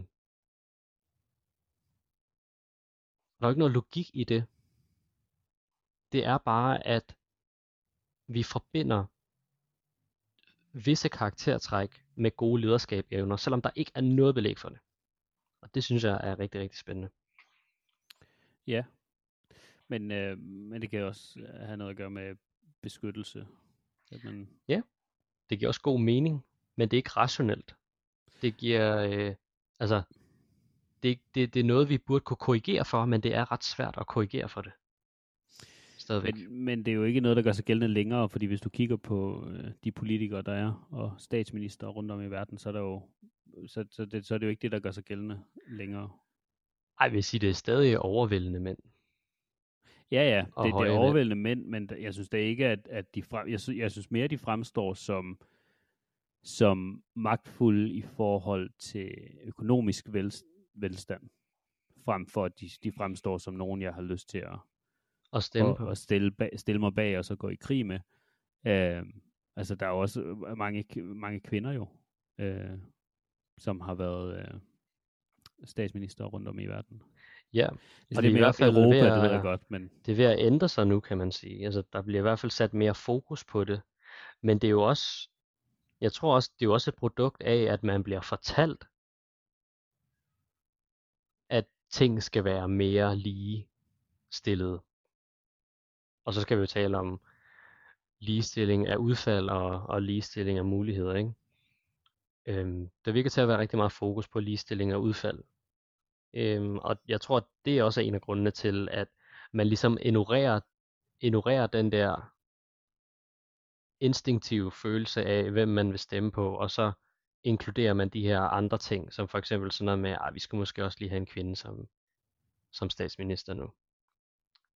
Jeg tror, at hvis du fjernede den der sociale pres, ikke? så ja. tror jeg, det ville være meget mere tydeligt. Men ja, altså, fordi jeg, jeg er jo stadigvæk ved spørgsmålet om, at øh, når de bliver valgt, fordi at, at jeg, jeg er ikke sikker på, at jeg er helt enig i, at det er noget, vi vælger. Altså jeg ved mm. godt, det er det, der er illusionen omkring det, at, at du går ned og stemmer, og så, øh, så ja. den, der får flest stemmer, at, at den, der kommer til magten. Men jeg tror, mm. rigtig mange lande, der er det ikke sådan, det fungerer. Øh, jeg tror, at det er... Du, du har godt hørt det der med, at øh, præsid, øh, hvad hedder det, USA's præsidenter alle USA's præsidenter fra starten af USA og så frem til i dag, øh, har, har, en, øh, har den samme forfædre i form af en engelsk konge. Det har jeg øh, aldrig hørt om før, men det er meget spændende. Fortæl mig lidt ja, det. det. Altså, du kan finde det på, øh, på nettet, fordi det var en 12-årig pige, som øh, lavede et øh, familietræ på alle præsidenter og gik tilbage og så, hvor, hvor stammer de fra. Og jeg ved ikke, om de, og det er noget med morens linje, farens linje, så det, det har jeg ikke sat mig ind i. Men alle, alle præsidenter har øh, den samme engelske konge som forfædre. Også, øh, også Obama. også Obama. Og han er jo du... halv. Han er jo, øh, han er jo mixed. Ja, så. Og, og når man så begynder at regne sådan nogle ting med, så, så, så er det jo ikke længere tilfældighedernes spil, fordi at, at ja. folk gerne vil stemme på den her. Så, ja, så for mig så virker det jo mere som om, at det er noget, der bliver valgt et andet sted. Ja. Fordi du kan jo sige, hvis du bare tager modellen i USA, så har du to enheder, der er mod hinanden. Øh, og det er jo det, du har at stemme på. Yep. Det er jo ikke fordi, at du kan tage øh, George fra, fra øh, Mississippi eller et eller andet, du ved. For, fordi det kan du jo ikke stemme på. Du har nogle muligheder, og det er jo så det, du stemmer ud fra. Ja. Og sådan er det jo i, i, øh, i, i hvad hedder det, ja, sådan er det jo også her, men der er så lidt flere ja. at vælge imellem, ikke? Men hvis du har, yeah. lad, os, lad os sige, at du, vi, at du skal jo bare kontrollere to enheder, for uanset hvem der bliver valgt, så er du sikker på, at, at, at du kommer til magten. Ja, altså det, det er jo sådan, at øh, det er noget med, at demokraterne vælger deres repræsentant, og så vælger republikanerne deres repræsentant, og så skal de to ligesom gå op mod hinanden. Sådan har jeg i hvert fald forstået det, ikke? Så jo. man kan sige, der er, der er muligvis lidt flere repræsentanter end to, men i det sidste ende, så er det mellem to mennesker. Og ja, det er fundamentalt anderledes, end, end hvad vi ser i, i mange andre steder. Også fordi, at det er jo også en slags popularitetskonkurrence. Altså, jeg er godt nok med på, at det der, du sagde med, at de alle sammen samme forfader, og det er jo ikke et, hvis det er rigtigt, så er det jo ikke nogen tilfældighed. Det er jo det er sådan set umuligt, hvis det er rigtigt. Jeg må godt nok indrømme, jeg er ikke sikker på, at jeg tror på det. Men hvis det er rigtigt, så er det ikke en tilfældighed. Men hvis vi nu antager, at det er befolkningen, der vælger lederne, ikke? så vælger de dem jo også for det meste på baggrund af, om de kan lide dem som person eller ej. Og derfor så kan det godt gå hen og blive meget øh, sådan skuespil, som om at præsidentkandidaterne de bare øh, fremstår som en enhed, som de bare har skabt med det formål, at de skal få flere stemmer, og ikke som en repræsentant for det, de står for. Og det er også en af de ting, som, øh, som gør det rigtig, rigtig svært for, øh, for mennesker, der er virkelig gode til deres arbejde, men som ikke nødvendigvis er gode i social sammenhæng. Det gør jo også, at de mister rigtig mange muligheder, og så mister vi jo også mulighederne for at drage fordel af deres talenter. Øhm, så det der med at gøre det til en popularitetskonkurrence, det har jeg også, det synes jeg, det har jeg også en masse kritik til. Øhm, ja, og jeg det er synes helt også, enig. at det er også en af de ting, der gør, at psykopater og narcissister, de kan formå at, øh, at kravle ind i de her kredse, fordi at det, der også karakteriserer narcissister og især psykopater, det er, at de er rigtig, rigtig gode til at lyve og få folk til at kunne lide dem ved at være falske. Altså de, de er meget gode i social sammenhæng, men det er bare ikke ægte. Nej. Og, og men, det element synes jeg, vi skal eliminere. Ja, men, men så længe du har et demokrati på den her måde, som det er i dag, så kan du ikke eliminere ja. det. Fordi det, det, er jo, det er jo det, der, det er jo i virkeligheden det, der er hele benzinen. Bortset fra, at folk er ved at vågne op til det nu jo. Altså. Jamen jeg tror, altså du kan sagtens, du kan sagtens komme tættere på at gøre det til øh, noget, der ligger længere væk fra en popularitetskonkurrence. For eksempel det der med, at de skal stå og tale foran nationen på live tv, og så skal de også øh, debattere på åben skærm frem og tilbage, og hvor de kalder hinanden navn og sådan nogle ting der. Øh, det, bliver, det bliver lidt ligesom sådan en, en sportskamp, hvor at det man i stedet for kunne gøre, det er for eksempel at øh, give befolkningen, som skal stemme, de kan få adgang til noget materiale, som de så kan undersøge omkring de her personer, øh, som der er at vælge mellem. Og så er der en, en liste over ting, som de her personer har gjort, som er anerkendt af loven, sådan så det bliver så objektivt som overhovedet muligt, og så kan de basere deres stemme på viden frem for, øh, det ved jeg ikke, personlige præferencer. Og så ved jeg yeah. godt, at så kan man sige, at der er ikke nogen, der gider at lave det der hjemmearbejde, inden de stemmer. Nej, det er det. Jeg synes, det er øhm, ja, og det ved jeg godt. Men jeg tror stadigvæk, at det vil være bedre, fordi dem, der rent faktisk går op i at stemme, de vil så have muligheden for at kunne gøre det. Og jeg tror, jo, det er jo bare, det er bare en, et forslag, og jeg ved ikke, om det kommer til at virke. Det kan også godt være, at det er en dårlig idé. Men jeg synes at det er værd at prøve af, i hvert fald. Og det er ikke noget, ja. som ham der fra USA, han talte om. Det er bare noget, som jeg lige kom til at tænke på. Øh, Jamen, jeg, jeg, jeg er helt enig. Uh, jeg, jeg synes også, at man skal, man skal begynde at gøre det på en anden måde. Um, og, og det kunne netop være noget med, at man, man, uh, man havde det lidt som et fodboldhold, man sætter sammen, ikke? i stedet for, at, at, du, du, at du lader en anden gøre det for dig.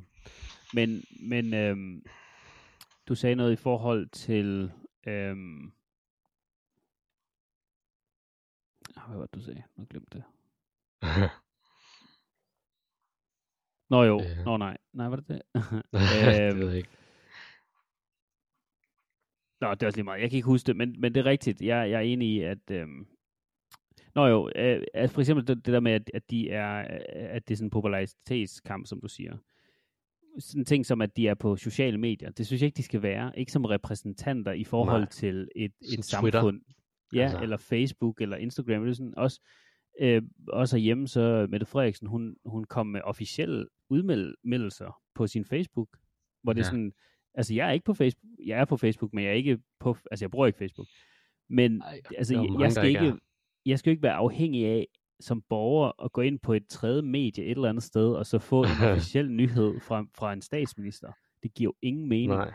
Så, og det er jo det der med, at de er jo nærmest rockstjerner. Øh, det er det, de prøver at, at skabe dem som. Mm. Hvor, du- hvor du ser folk, specielt i USA, det der med, så står folk med flag fra deres øh, parti, og så står de og uge, og hver gang ja. De siger noget, så klapper de og skriger. De laver og deres og sådan personlige noget, ikke? parader på vejen og alt muligt. Jamen altså, det er, sådan, det er jo slet ikke det, det handler om. Når det handler om, at vi skal som samfund et sted hen, så skal vi have Mm. uddelegeret de opgaver, der er nødvendige til de rigtige mennesker, som er Lige bedst præcis. sat til at håndtere Lige dem. præcis. Lige Og, og det er bare ikke det, vi ser, og det ser vi heller ikke her. Altså, Nope. og, og, og det, er, det er sådan en ting med, at hvis du, hvis du er ven med, den, med den, den her, der bliver stemt den her, så kan du godt måske få, en, få den her rolle. Eller du ser øh, folk, der, der springer fra parti til parti, par- parti, så er det sådan, "Nå, men nu, har du fået, nu tænker du lige pludselig på en helt anden måde, eller nu står du for noget andet, eller nu var du øh, minister for det her, og nu skal du så over og, arbejde med et eller andet, der har intet med det at gøre, hvor det er sådan, hvor er, hvor er ægteheden, hvor er ærligheden i det? Du ved, Ja. det, er jo, det er jo bare et spil, altså det er jo et, et stort show, som vi, som vi har købt ind i. Det er også derfor, Øhm. at fremskridt er så langsomt. Men der er jo ikke fremskridt, det... Mohammed, fordi det, det eneste, som der er sket af fremskridt, det er, at hvis vi tager Danmark, skatten er blevet højere. Der er kommet flere afgifter. Det er den eneste fremskridt, der er sket. Ja, men nu tænker jeg på, på længere sigt, altså længere på en, på en større tidslinje end bare lige de sidste 10 år, ikke? Jo, du kan, tage, du kan tage de sidste 20 år. Det er stadigvæk det samme. Der er ikke sket nogen forskel, udover at vi betaler mere for alting, og valutaen er blevet dårligere. Det er den eneste forskel, der er sket. Jeg vil ikke Kom- sige kom den med- eneste kom med- forskel. Kom med et eksempel på en anden forskel. hmm, hvad med Alt andet er teknologi, bedre og det har ikke noget med- for... med ledelse at gøre, eller med, med, med den her måde af... Nej, men jeg tænker også mere i forhold til teknologi, så det kan godt være, det er rigtigt nok, at det... For det har jo intet med dem at gøre, de implementerer det jo bare. Altså, det har jo noget med dem at gøre i forhold til, hvor mange penge, der bliver sat af til udviklingen af teknologi. Jo, men, men Mohammed, det er jo ikke noget, der har n- nogen form for gavn for menneskets udvikling, for vores udvikling som samfund og som mennesket. Det er noget, der har til gavn for dem selv i forhold til at kommunikere med os. Der er jo ikke nogen teknologisk udvikling, der er skabt i Danmark, som er til gavn for os, for borgeren. Der er ikke en eneste. Jeg kan ikke Jeg vil komme på nogen. sige, jeg vil sige indirekte, så øh, altså det der, det der er godt for samfundet, det er det der er godt for borgeren, fordi samfundet afhænger af borgeren. Altså sådan Men noget hvad, som, hvad, hvad er der lavet af teknologi, som har været godt for samfundet og kvæg borgeren? hvad med sådan noget som vacciner?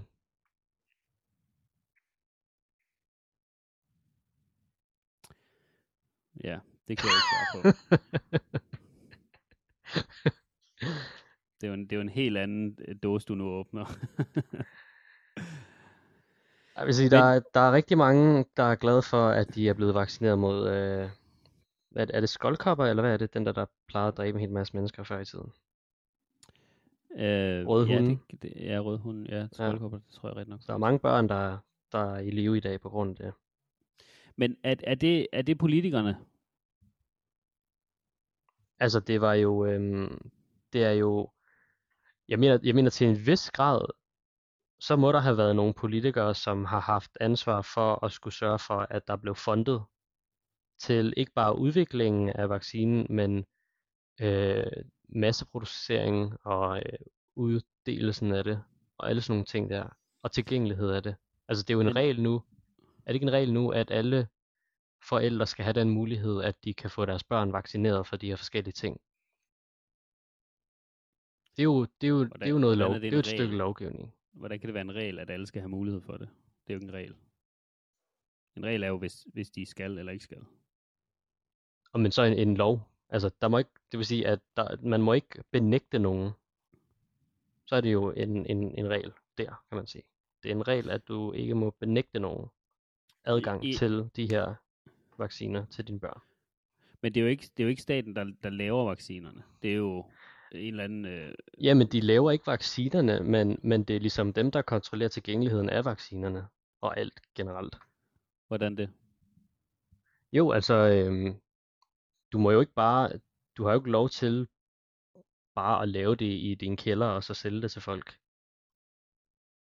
Du skal jo have en, så øh, der er en, en jo være, godkendelsesproces. ja, det skal være, Men, men det er, skal det, være er, er det politikerne, der står for det? Er det ikke Statens Serum Institut eller sådan noget? Det er vel uddannede mennesker, der siger... Du kan jo bare se under corona, hvor, hvor dem, der rådgav øh, politikerne i forhold til corona, det var jo Statens Ja. Serum Institut. Det var jo folk, der var uddannet inden for området, som Jo, ligesom jo, sagde, men altså, de, det her, du har det jo kan brug for, du har jo brug for begge to i, i samspil, fordi viden, videnskaben har viden, men de har ikke magten til at gøre noget som helst selv. Der har de brug for regeringen til at, gribe ind. Jamen, det forstår jeg godt, men det er stadig ikke udvikling jo. Fordi at det, det, du taler om udvikling i forhold til vaccinen, det er jo udvikling af vaccinen et andet sted, som ikke har noget med, med politikere eller staten at gøre. Det er jo først i, i forbindelsen med, at det er blevet udviklet, at, at, at, denne her, at det her system så går ind og opkøber eller bruger nogle penge på det. Det er jo ikke noget med udvikling i forhold til samfundet, fra statens side eller fra politikernes side. Det er jo udvikling i, i medicinalindustrien. Og det er jo to Jamen, forskellige det, enheder. det, det er jeg ikke enig i. Jeg synes, der, jeg, jeg tror, der er et, der er et, der er sådan en essentiel sammenhæng mellem de to ting, fordi de kan ikke eksistere uden hinanden. Altså, der var jo ikke nogen, der ville have fået gavn af vaccinen, hvis regeringen ikke havde været der til at smide penge i produktionen af det. Men det er, jo ikke, det er jo ikke regeringen, der smider penge i det, det er jo os, der smider penge i det. Ja, men, men altså, vi vil jo ikke smide penge i det, øh, hvis ikke regeringen forlangte, at, øh, at vi betalte skat. Altså, det vil vi jo ikke. I hvert fald Nej, men jeg, kan- jeg, kan stadig, jeg kan stadig ikke se udviklingen, fordi Altså, jeg vil, at, jeg vil sige det på hvad, den her hvad de måde. vælger at bruge vores skattepenge på, det har Ja. vi jo ikke nogen indflydelse på. Men det er jo ikke udvikling. Fordi det, min pointe med det andet, jeg sagde, det er, at den udvikling, der har været til gavn for os, fra politikernes side af, det er, at vi skal betale mere. Og jeg kan ikke se andre udviklingsting, som kommer fra dem, som har nogen som helst gavn for os. Jamen, så, så kommer det altså an på, hvordan du definerer gavn. For det, det er et ord, der, der inkompasserer rigtig mange ting. Så. Fordi jeg, jeg vil mene, at øh, det har været til gavn. Jamen, det, det har da helt sikkert været til gavn, men jeg mener ikke, at det er politikerne, der står bag. Jamen altså, der, der er jo ikke, der er jo ikke én ting, der, har, der står bag noget. Det er, jo, det er jo ting, der arbejder sammen, der står bag. Jamen, det forstår jeg, det forstår jeg godt. Ja. Uh, og, det, det, og det er jeg helt med på. Men,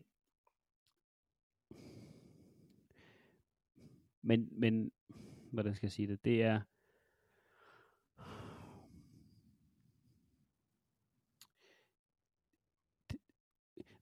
uanset hvem der, der har siddet ved magten, så havde vaccinen jo været noget, vi har fået alligevel. Og, og vaccinen gør jo, at du ikke kan få en vis sygdom, og det er selvfølgelig til gavn. Det er en god ting, kan man Mhm. sige, for os, fordi vi så kan leve længere, eller hvad den nu gør. Og, og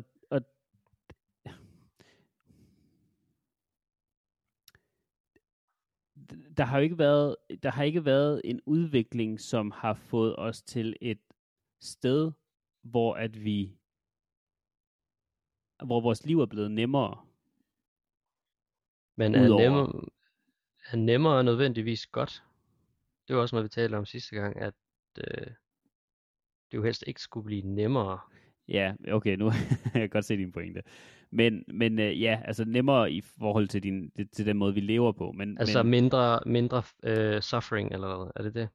ja, så, så det bliver mere, hmm, så det bliver mere humant. Er, er det et ord, jeg kan bruge der, måske? Jamen det er det der med, at når, når du bruger de der ord, så er du også nødt til at definere dem først, fordi det er meget, ja, men- meget subjektivt. Ja, men, og det har du også Og ret jeg i. kan også godt se, hvad du mener, fordi at, sådan som jeg har forstået det, du siger, det er, at lige meget hvem, der har haft ansvaret for at implementere de her vacciner politisk set, de havde blevet øh, rådet af en, af en medicinsk professionel til at gøre de ting. Så det har været den samme, altså det, det, kunne, det kunne meget vel have været det samme udfald, lige meget hvem der stod der. Så det har ikke været, så man kan ikke, man kan ikke, øh, man kan ikke attributere, er det der var? Jeg vil gerne sige attribute på dansk, men øh, det kan jeg ikke lige huske nu.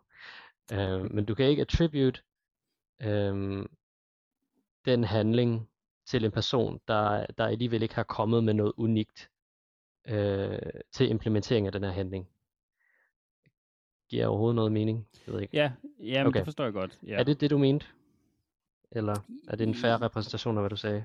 Ja, ja det, er, det er det, jeg mener. At... Fordi at jeg kan godt ja. se, at du... Det er en god pointe, men jeg tror stadigvæk, at man ikke kan sige det, fordi at politikeren, der har haft ansvaret for at høre, hvad den her professionel havde at sige, og så komme frem med en eller anden plan til, hvordan det skulle hjælpe samfundet, det har den politiker indflydelse på, og alt efter hvad den politikers intentioner er, så kunne man sige, så kunne det hjælpe flere eller færre mennesker. Øh, og nu bruger jeg også hjælpe i godseøjne, fordi hvad, hvordan hjælper du egentlig folk, ikke? Men, men når det er så simpelt som for eksempel at sige, okay, der er en vaccine tilgængelig til dem, der har brug for det. Det vil jeg sige, det er at hjælpe. Ja, jo, men det er du ret i, det er der at, at hjælpe, hvis vi antager, at, at det er en hjælp. Men, ja, hvis den virker. Men, men, men det er jo stadigvæk, altså de sidste 30 år er det jo ikke blevet billigere at bo i Danmark. Det er jo ikke blevet nem, ja, nemmere på den måde, at ikke hvordan vi lever, men, ja. men at være menneske. Det, det er jo utrolig svært at, at være borger i, i, i Danmark. Altså, der er jo Nej. så mange ting, du skal forholde dig til, og, og det er ekstremt dyrt det er virkelig svært at immigrere til landet også. det er en helt anden boldgade. Ja, men, men, øh, øh, men ja. Hvad vi er, ja, men, men, men min pointe er bare at sige, at, at det som, for jeg kan godt gå, gå til dels med dig i forhold til vaccinedelen, øh, men, men min pointe er stadigvæk at sige, at jeg, jeg, jeg synes ikke, at der har været de store fremskridt i forhold til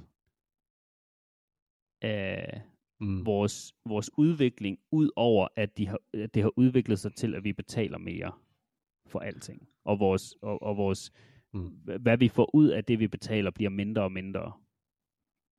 Jeg tror, at det, det tror jeg også, jeg er enig i, sådan set. Det, det kan jeg ikke være uenig i, for det er jo rigtigt nok, det du siger. Jeg tror bare, at vi er i et sted i Danmark lige nu, hvor at de fleste mennesker i hvert fald føler, at de har, hvad de skal bruge, og derfor ikke føler, at det er nødvendigt at kritisere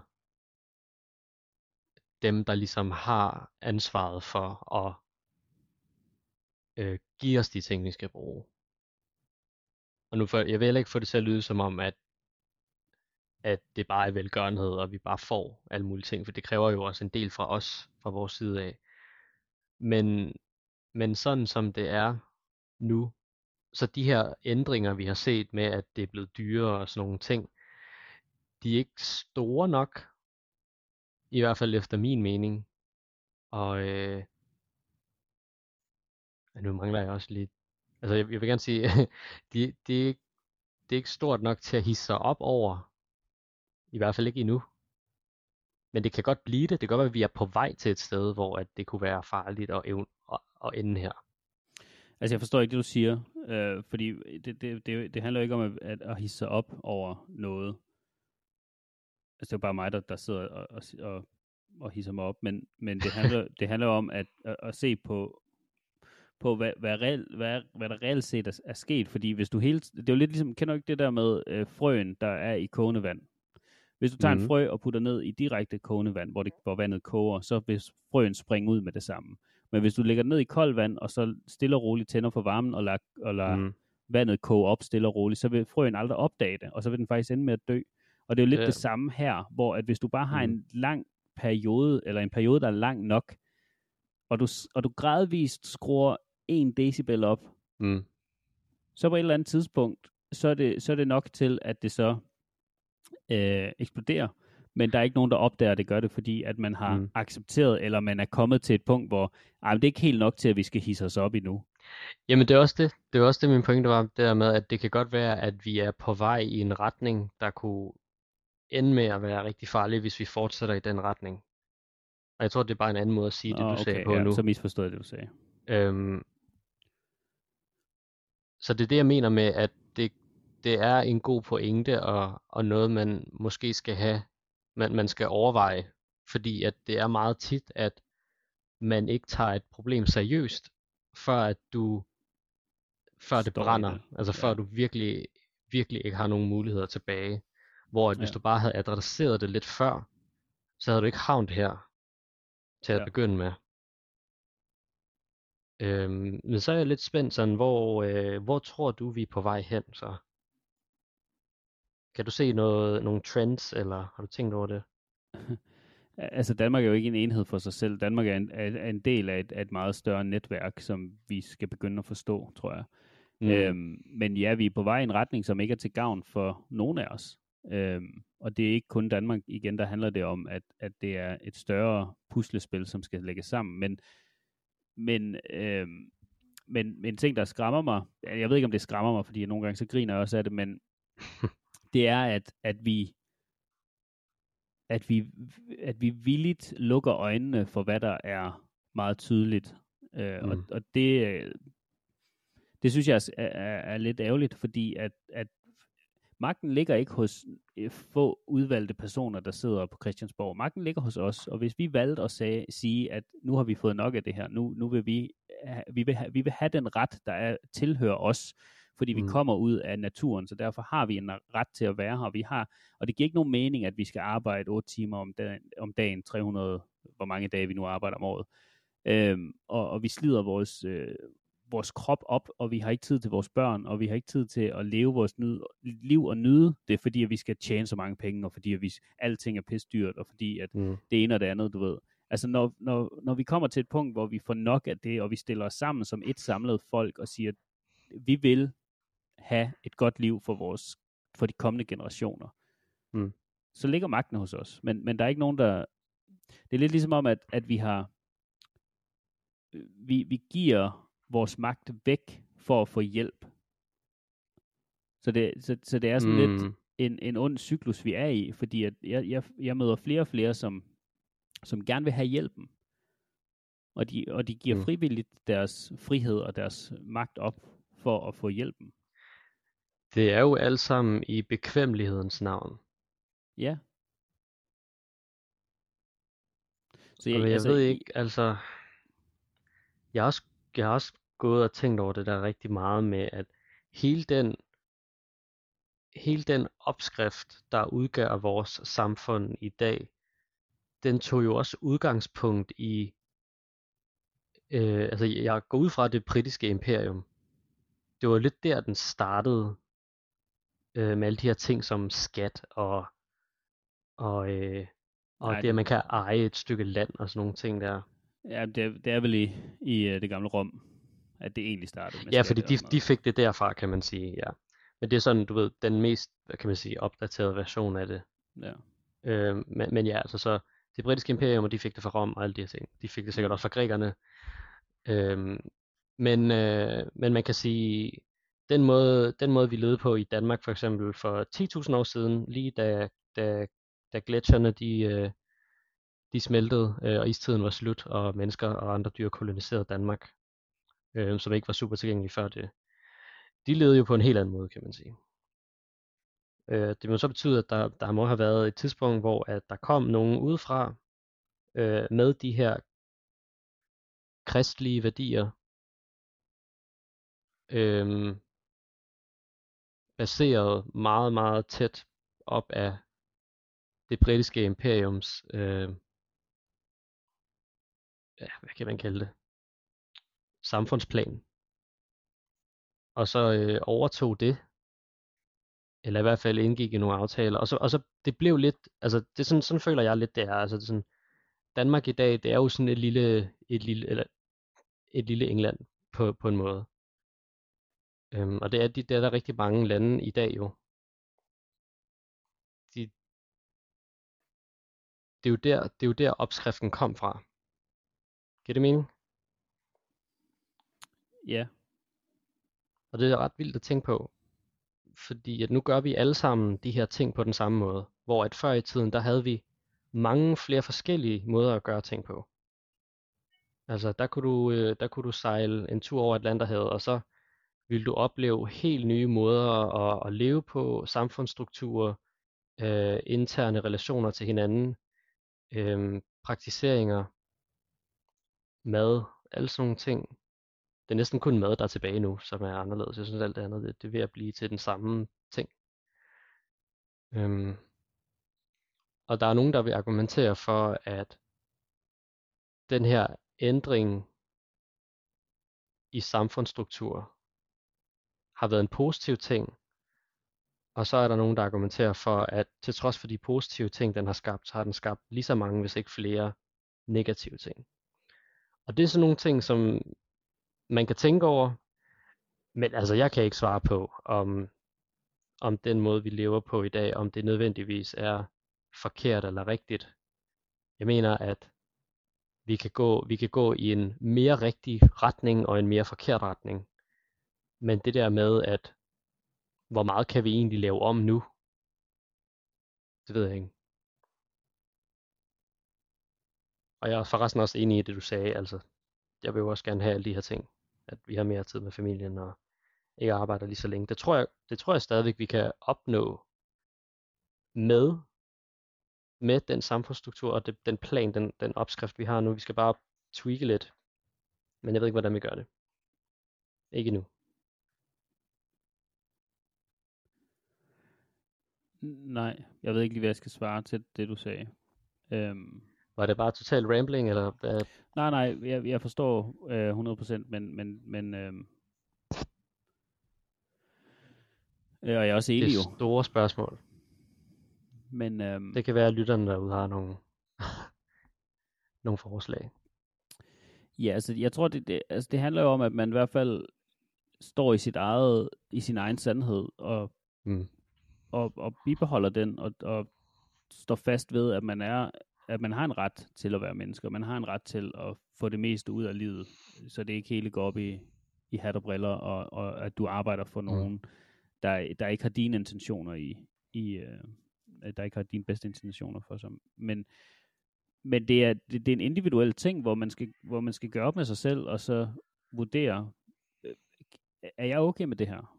Fordi Mm. det, det, det kan virke meget voldsomt, når man, når man kigger på maskinen, der kører, og sådan siger, det, den kan jeg jo ikke vælte. Men i virkeligheden så handler det om, at man bare er et godt forbillede for sin omverden, og så Ja.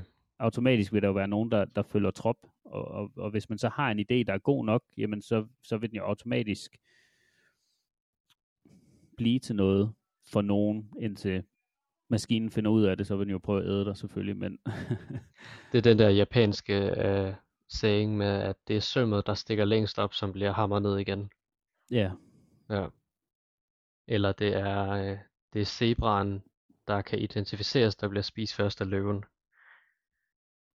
Ja, og det er der jo talvis af eksempler på, at det er sket i historien. Så, så men, men, øhm,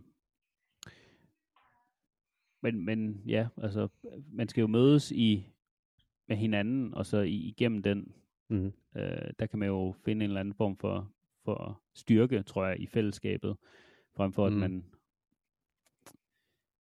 Ja, jeg ved det ikke. Altså, det er, det, det er, det, det er, det, er det er synd, og det er skræmmende, fordi at der kommer jo nogen efter os, som, som og du kan jo bare se, hvor, hvor meget det gør nu allerede på, på, på de generationer, der er efter os. Altså, hvor stor en impact det har, og hvor, hvor lidt der skal til for at påvirke i virkeligheden, ikke? Altså, fordi det, det er jo bare... Men, men jeg tror, at, at uanset hvad, så har man jo altid sagt, at det var, det var slut. Du ved, at der, at, at der var nogen, der var ved at, at tage over, og det var verdens ende. Og, og det har man jo sagt tusindvis af gange igennem historien. Og det, har det her kan jo også være, at det er en falsk verdens ende, men, men, men der er der i hvert fald noget, man kan gøre for at, og gøre den en lille smule bedre. Ja, det tror jeg også. Og øh, jeg tror også, det er den rigtige tilgang at have til det, at du starter lokalt, og jo mere ansvar du kan pålægge dig, jamen jo bredere kan din indflydelse være. Ja. Og så på et tidspunkt, hvis, øh, hvis du selv idømmer dig egnet, og din omgangskreds og din, dit samfund dømmer dig egnet, så kan du påtage dig ansvaret som verdensleder. Og det er lidt den, det er lidt de mennesker, som jeg, jeg savner lidt. Fordi at det er for nemt for folk, der er nem, gode til at snyde og lyve. Øh, at overtage de her positioner, som jo egentlig var tildelt dem, som jeg snakkede om før. Ja. Øh, men vi skal også bare bruge flere af de her gode mennesker, og øh, vi får flere af dem ved at ved at ytre de her ting, som, som vi gør, det der med, at hvad, hvad er, altså, find noget mening i dit liv, prøv at tage ansvar for dig selv og andre, fordi det er jo ikke noget, man bare bliver født med, lederevner. Det er meget sjældent i hvert fald. Det er noget, der skal kultiveres. Og, og det, så an, jeg tror, at ansvaret, meget af ansvaret, det ligger altså hos forældrene virkelig. Hvordan opdrager du dine børn til at blive de her mennesker, vi gerne vil se? som vil gøre verden til et bedre sted. Fordi det, fordi det starter der. Det starter med øhm, opdragelse, og så går det så ind i, hvem er personen så, og vil de rent faktisk af egen fri vilje yde for, yde for samfundets skyld. Ikke? Men der er jo en helt klart en større pulje af de her mennesker, hvis vi fokuserer på, på sådan noget som opdragelse. Der tror jeg i hvert fald meget, at det ligger. Og jeg går også tit og tænker på det her med, at hvor meget, hvor meget af, af den menneskelige øhm, lidelse er på baggrund af, du ved, samfundsregler og love og den slags ting. Og hvor meget af det er resultatet af menneskelig natur. For jeg tror også bare, at på et tidspunkt er vi også nødt til at acceptere, at det bliver sgu nok ikke meget bedre end det her. Fordi der altid vil være nogen, der vil ødelægge det for andre. Og jeg vil heller ikke falde i den der fælde med at sige, jamen så skal vi bare holde op med at forbedre ting nu.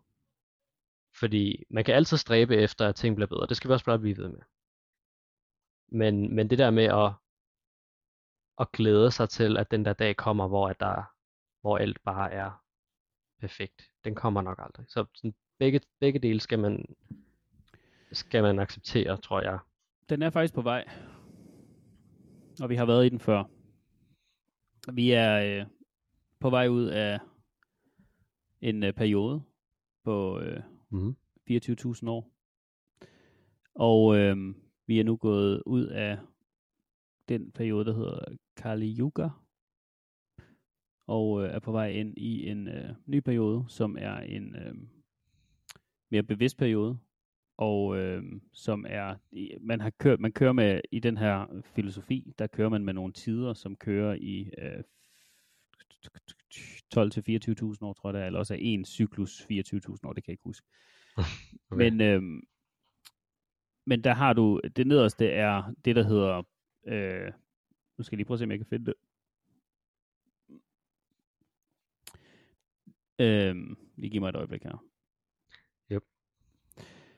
Så som du kan se her, så er det uh, collect, Collective uh, Consciousness and the Yuga Cycle. Og øhm, du har Iron Age, som er Kali Yuga, så er der Bronze Age, Silver Age uh, og Golden Age. Mm-hmm. Og mhm. det er den, vores, øh, vores solsystem, hvis vi bare skal kalde det det, kører i. Så øh, i forhold til det her, så mener man, man at vi er i et uh, binary system uh, i forhold til, det kan du faktisk se her, uh, det her det er vores sol, og det her over, så vidt jeg husker, så er uh, Sirius. Uh, og så kører den så, når de er Sirius og solen er væk fra hinanden, Mm-hmm. Så er vi ude i det, der hedder Iron Age, hvor at alt er virkelig, virkelig dårligt. Menneskerne er slaver, og vi øh, har ikke særlig meget bevidsthed, så vi ved ikke, at vi er det.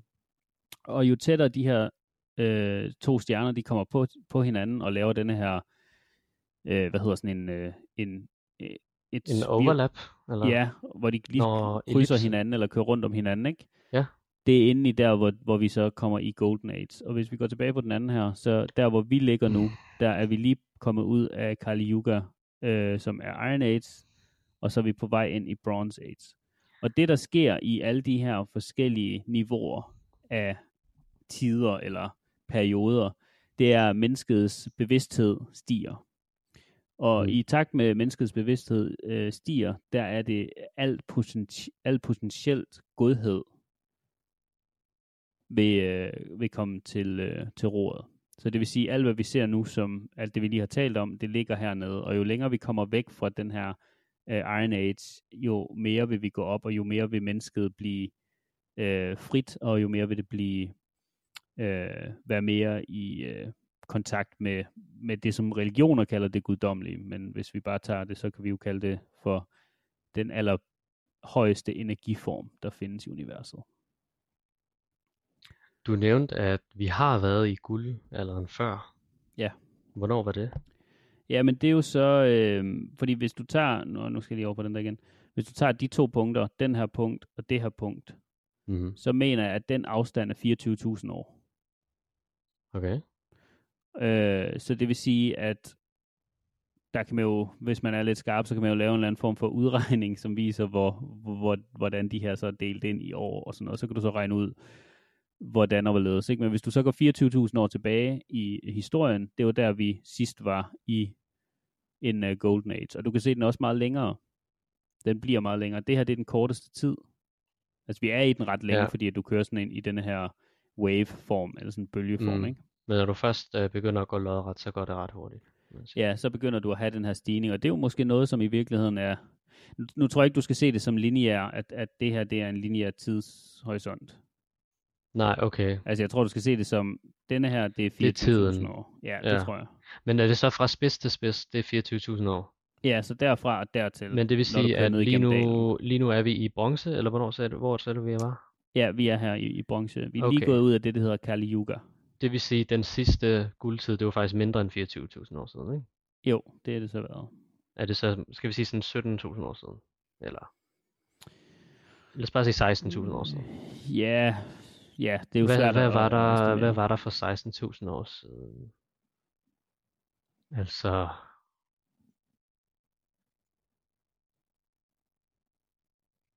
Nå, 16.000 år siden, det er alligevel ret lang tid siden. Det var før, is, før istiden sluttede. Ja, Øhm, så det vil sige, da der ikke var, da der ikke rigtig boede nogen på Danmark. Tror vi. Ja, altså det er jo igen, men man skal jo tage historien med en, med en gram salt, for det vi fandt Ja. ud af for et par episoder siden, det er jo, at det er jo vinderen af, af der skriver det, ikke? Så Nå, ja, der var sikkert, der var jo neandertaler og sådan noget der. Øh, andre mennesker. Men i hvert fald, øh, homo sapiens mener man i hvert fald øh, først koloniserede Danmark øh, for 10.000 år siden, tror jeg. Måske 12. Det er lidt, øh, det er lidt svagt i min hukommelse lige nu, men øh, nogenlunde, ja. Der er istiden ligesom øh, forsvandt. Man siger også, at Danmark var totalt under vand. Øh, du ved, for flere millioner år siden. Det er også ret spændende at tænke på. Det er derfor, vi har så mange fede fossiler af marine dyr. Som mosasauren og sådan noget. Ja. Men det, det kolliderer med de her 24.000 år, det er jo så det, Mm. som vi i, øh, vi kalder Atlantis-tiden. Og det er jo Uh, svært det er at, spændende. at vurdere, om det har været et sandt sted, eller, en, eller om det ikke er, fordi der er jo mange forskellige meninger omkring det. Øhm, Mysteries, er Atlantis en af dem? Ja. Okay. Altså, du Kan- Mysterie, gør det ikke det? Det er, øh, jo, det er en dansk bog. Den hedder ja. Mysterier, uforklarlige fænomener og under. Og jeg så den her i øh, displayvinduet i en boghandel i Viborg. Øh, fordi min far han arbejdede dernede, og så var jeg nede og øh, besøgte ham der. Og jeg var sådan, hvor gammel var jeg? Måske 14 år. Og jeg var vildt interesseret i øh, gamle savn og levn, og især kryptiske dyr. Øh, sådan noget som Loch Ness Uhyre, Bigfoot og alle de her ting. Ikke? Ja. Men der var også et kapitel øh, med Atlantis. Øhm, og jeg tænkte, mens du lige talte om det, så kunne jeg måske lige finde siden frem, bare lige for at se, om der var noget spændende, vi lige kunne kigge på. Jamen det jeg vil sige, det var, at øh, med, med Atlantis, der, historien, der bliver fortalt, er jo, at det er paradis på jord.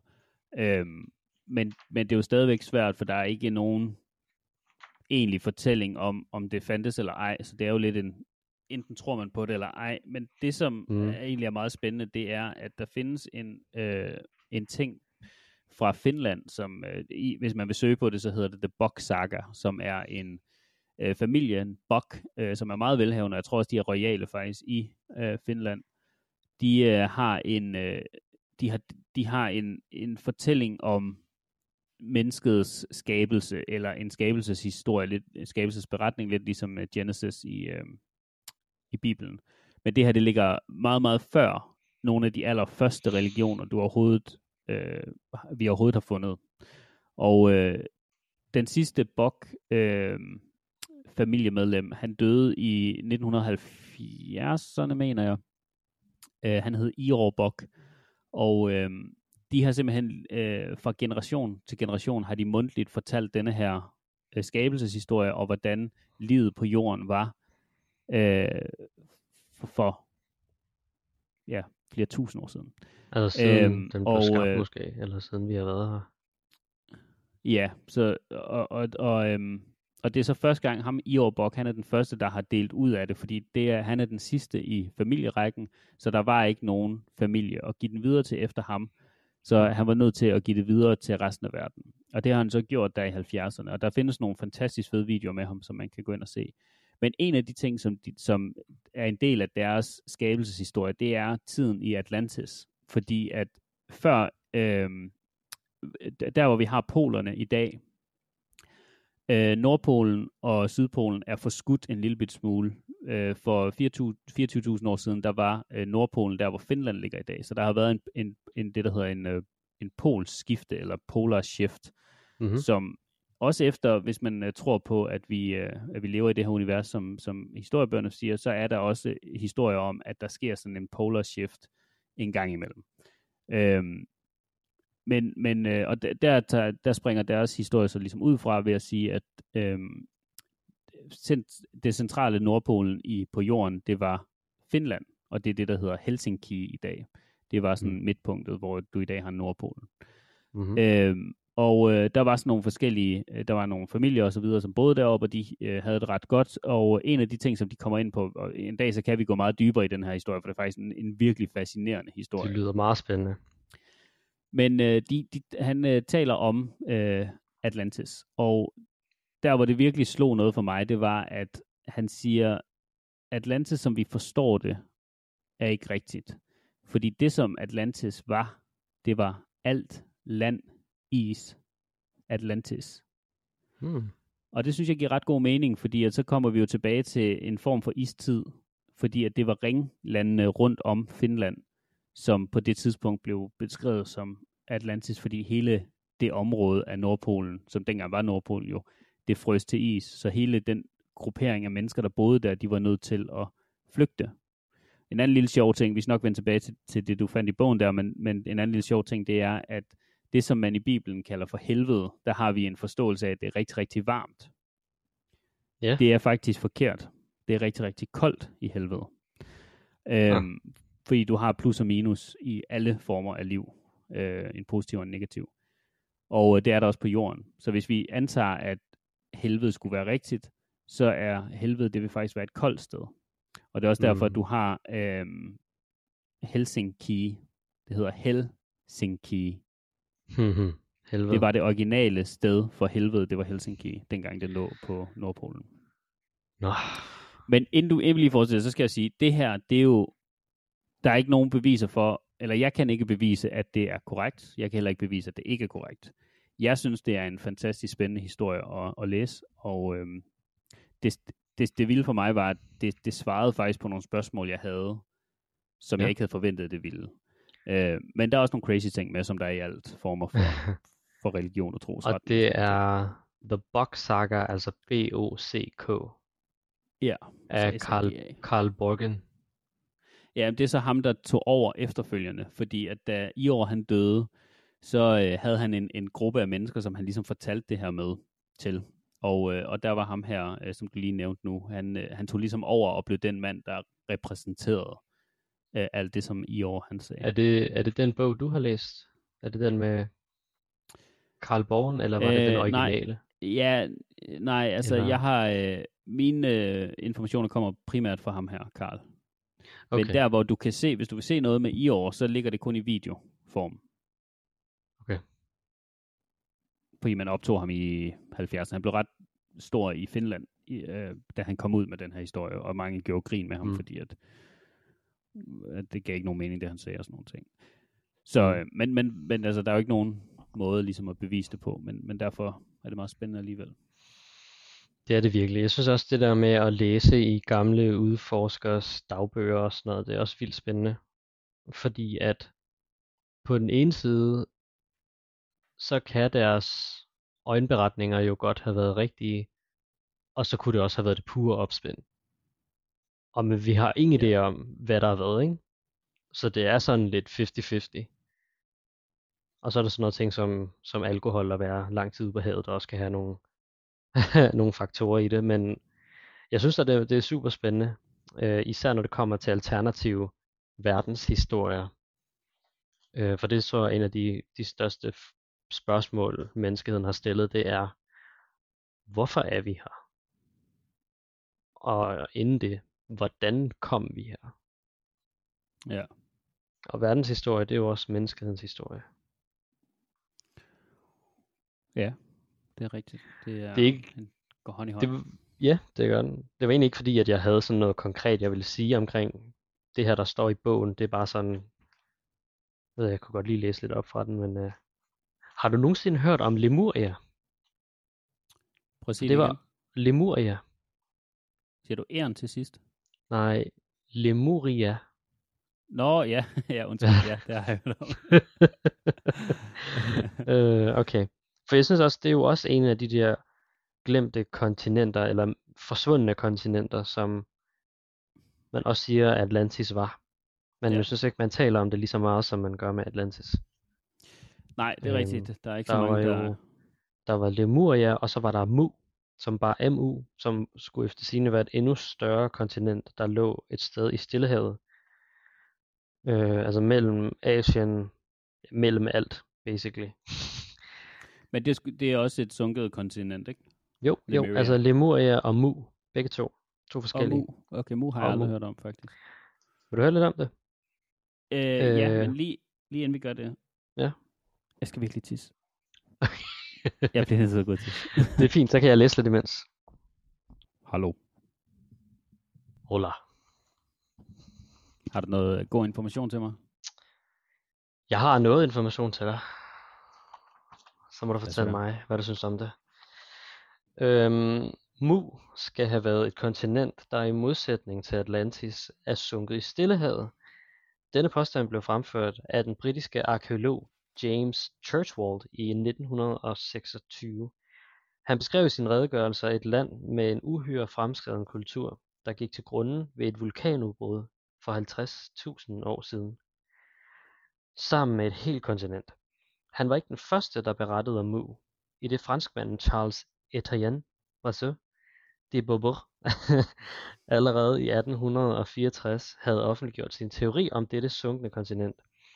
Øh, som sin kildetekst nævnte han øh, den af ham oversatte Codex Trano, øh, første del af kodexen. Okay, det er en masse franske ord, øh, men det er i hvert fald en bog, der blev oversat. Øh, og så var der nogle beretninger om det her kontinent. Øh, du, du, du, du, du. Det blev til et... Okay, sådan her, sådan her. Okay, og så er der en overskrift, der hedder Eller blot en fejloversættelse. Øh, så da den her dude, han arbejdede på sin oversættelse af bogen, tog han det såkaldte Landa-alfabet, opkaldt efter biskoppen øh, Diego de Landa, til hjælp. Du, du, du, du, du.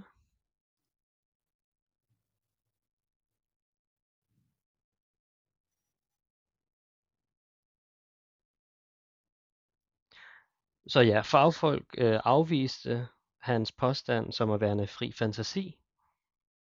Øhm. Så det er sådan lidt bob bob, men jeg synes at det er uhyre spændende. Jeg synes Men- ikke, de går super meget i dybden omkring, hvad for nogle øh, bevi, hvad for noget bevismateriale der er, udover, altså er det bare noget, han nævnte i sin bog, men der er ikke super mange, ja, Det er heller ikke noget, man hører sådan, uh, så meget om. Uh, at det er lidt ligesom om, den, den, den er måske lidt død der hos Ja. ham, og så er den ikke rigtig kommet videre, hvor sådan noget som Atlantis, eller med, hvad hedder den, uh, Mal- Malaria. Nej, ja. Nå, okay, det er, øh, du kender godt øh, Maya-folket, ikke? Fra øh, Mellemamerika og Sydamerika. Øh, så bogen skulle efter sine være skrevet i Maya-skrift, øh, i hvert fald i deres skrifter. Okay. Øh, og den måde, man har oversat det på, har været ved hjælp af ham her, Diego de Landas øh, alfabet. Øh, som var en, øh, en biskop på Yucatan øh, i Mellemamerika. Nice. Så det er ret vildt. Så det hele, hele eksistensen, eller hele vores viden omkring eksistensen af det her Stillehavskontinent, der så blevet sunket, er baseret på en, en oversættelse af en, øh, jeg vil nok gætte på spansk, øh, biskop. Ja. Det er jo altid problematisk, når det sker. Ja. Det var sådan, vi fik uh, den udgave af Bibelen, vi har i dag. Ja, det kan man vel nok godt sige. Men uh, siger det noget om, hvorfor det sank? Hmm, nej, det Nej. gør den ikke. Nå, jo, var det ikke det der med vulkanudbrud? Var det det? Jo, jo, jo, jo, jo. Okay. Uh, han beskrev i sin redegørelse et land med en uhyre fremskreden kultur, der gik til grunde ved et vulkanudbrud for 50.000 år siden, sammen med et helt kontinent, og så gå ud fra, at det var sådan, at det sank. Men det er jo sjovt et eller andet sted, for det er jo også det, som er fortællingen i uh, Atlantis. Det er jo Ja. også, at det er et fremskrevet folk. Og det kan jeg meget godt lide, fordi det er Ja. jo lidt sådan... Enten så er det jo en, en eller anden idé, som man har haft i gamle dage om, at de havde teknologier, eller fordi, men, men der er jo der er jo altid en sandhed i, i fortællingen, som regel, Ja. ikke? Altså, Jo, jo, jo. Øh, altså der er så- noget, der er ligesom, der er noget, der starter fortællingen. Ja. Ikke? Jo. Og det er jo det, jeg synes, der er ret spændende ved, og, og det er også derfor, at det måske får så meget opmærksomhed, som det gør, fordi at det er sådan lidt, jamen, hvorfor har man tænkt sådan?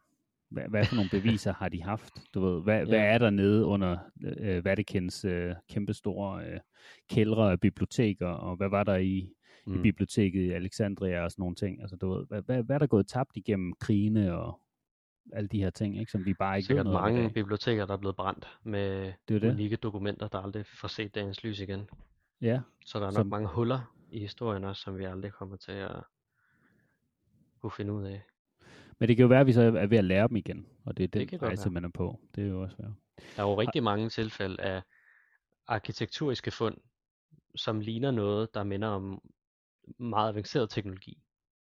Jeg tror, Ja. der var et eksempel på elektricitet fra sådan før Kristus øh, Ja, i det der- gamle Ægypten. Altså, der er så mange eksempler på, Ja. På, øh, på menneskeskabte objekter, som Ja. vi ikke ville, normalt ikke ville kunne acceptere var, øh, kunne have været muligt at blive skabt dengang. Og det er jo egentlig også en meget egocentrisk måde at se tingene på.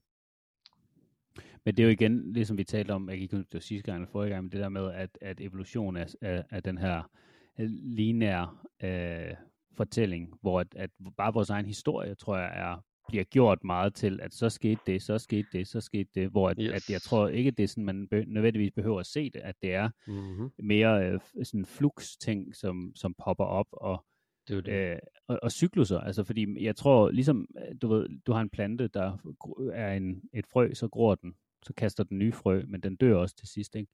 Og så har den Mm. øh, dagen, natten, øh, året, alt, alt er en cyklus, og det er mennesket også en cyklus. Vi, vi, vi bliver født, vokser op, så bliver vi gamle, så dør vi. Og, og sådan, altså jeg tror, uanset hvor højt du går op i skalaen, og uanset hvor lavt du går ned i skalaen, så vil det være samme ting, der sker.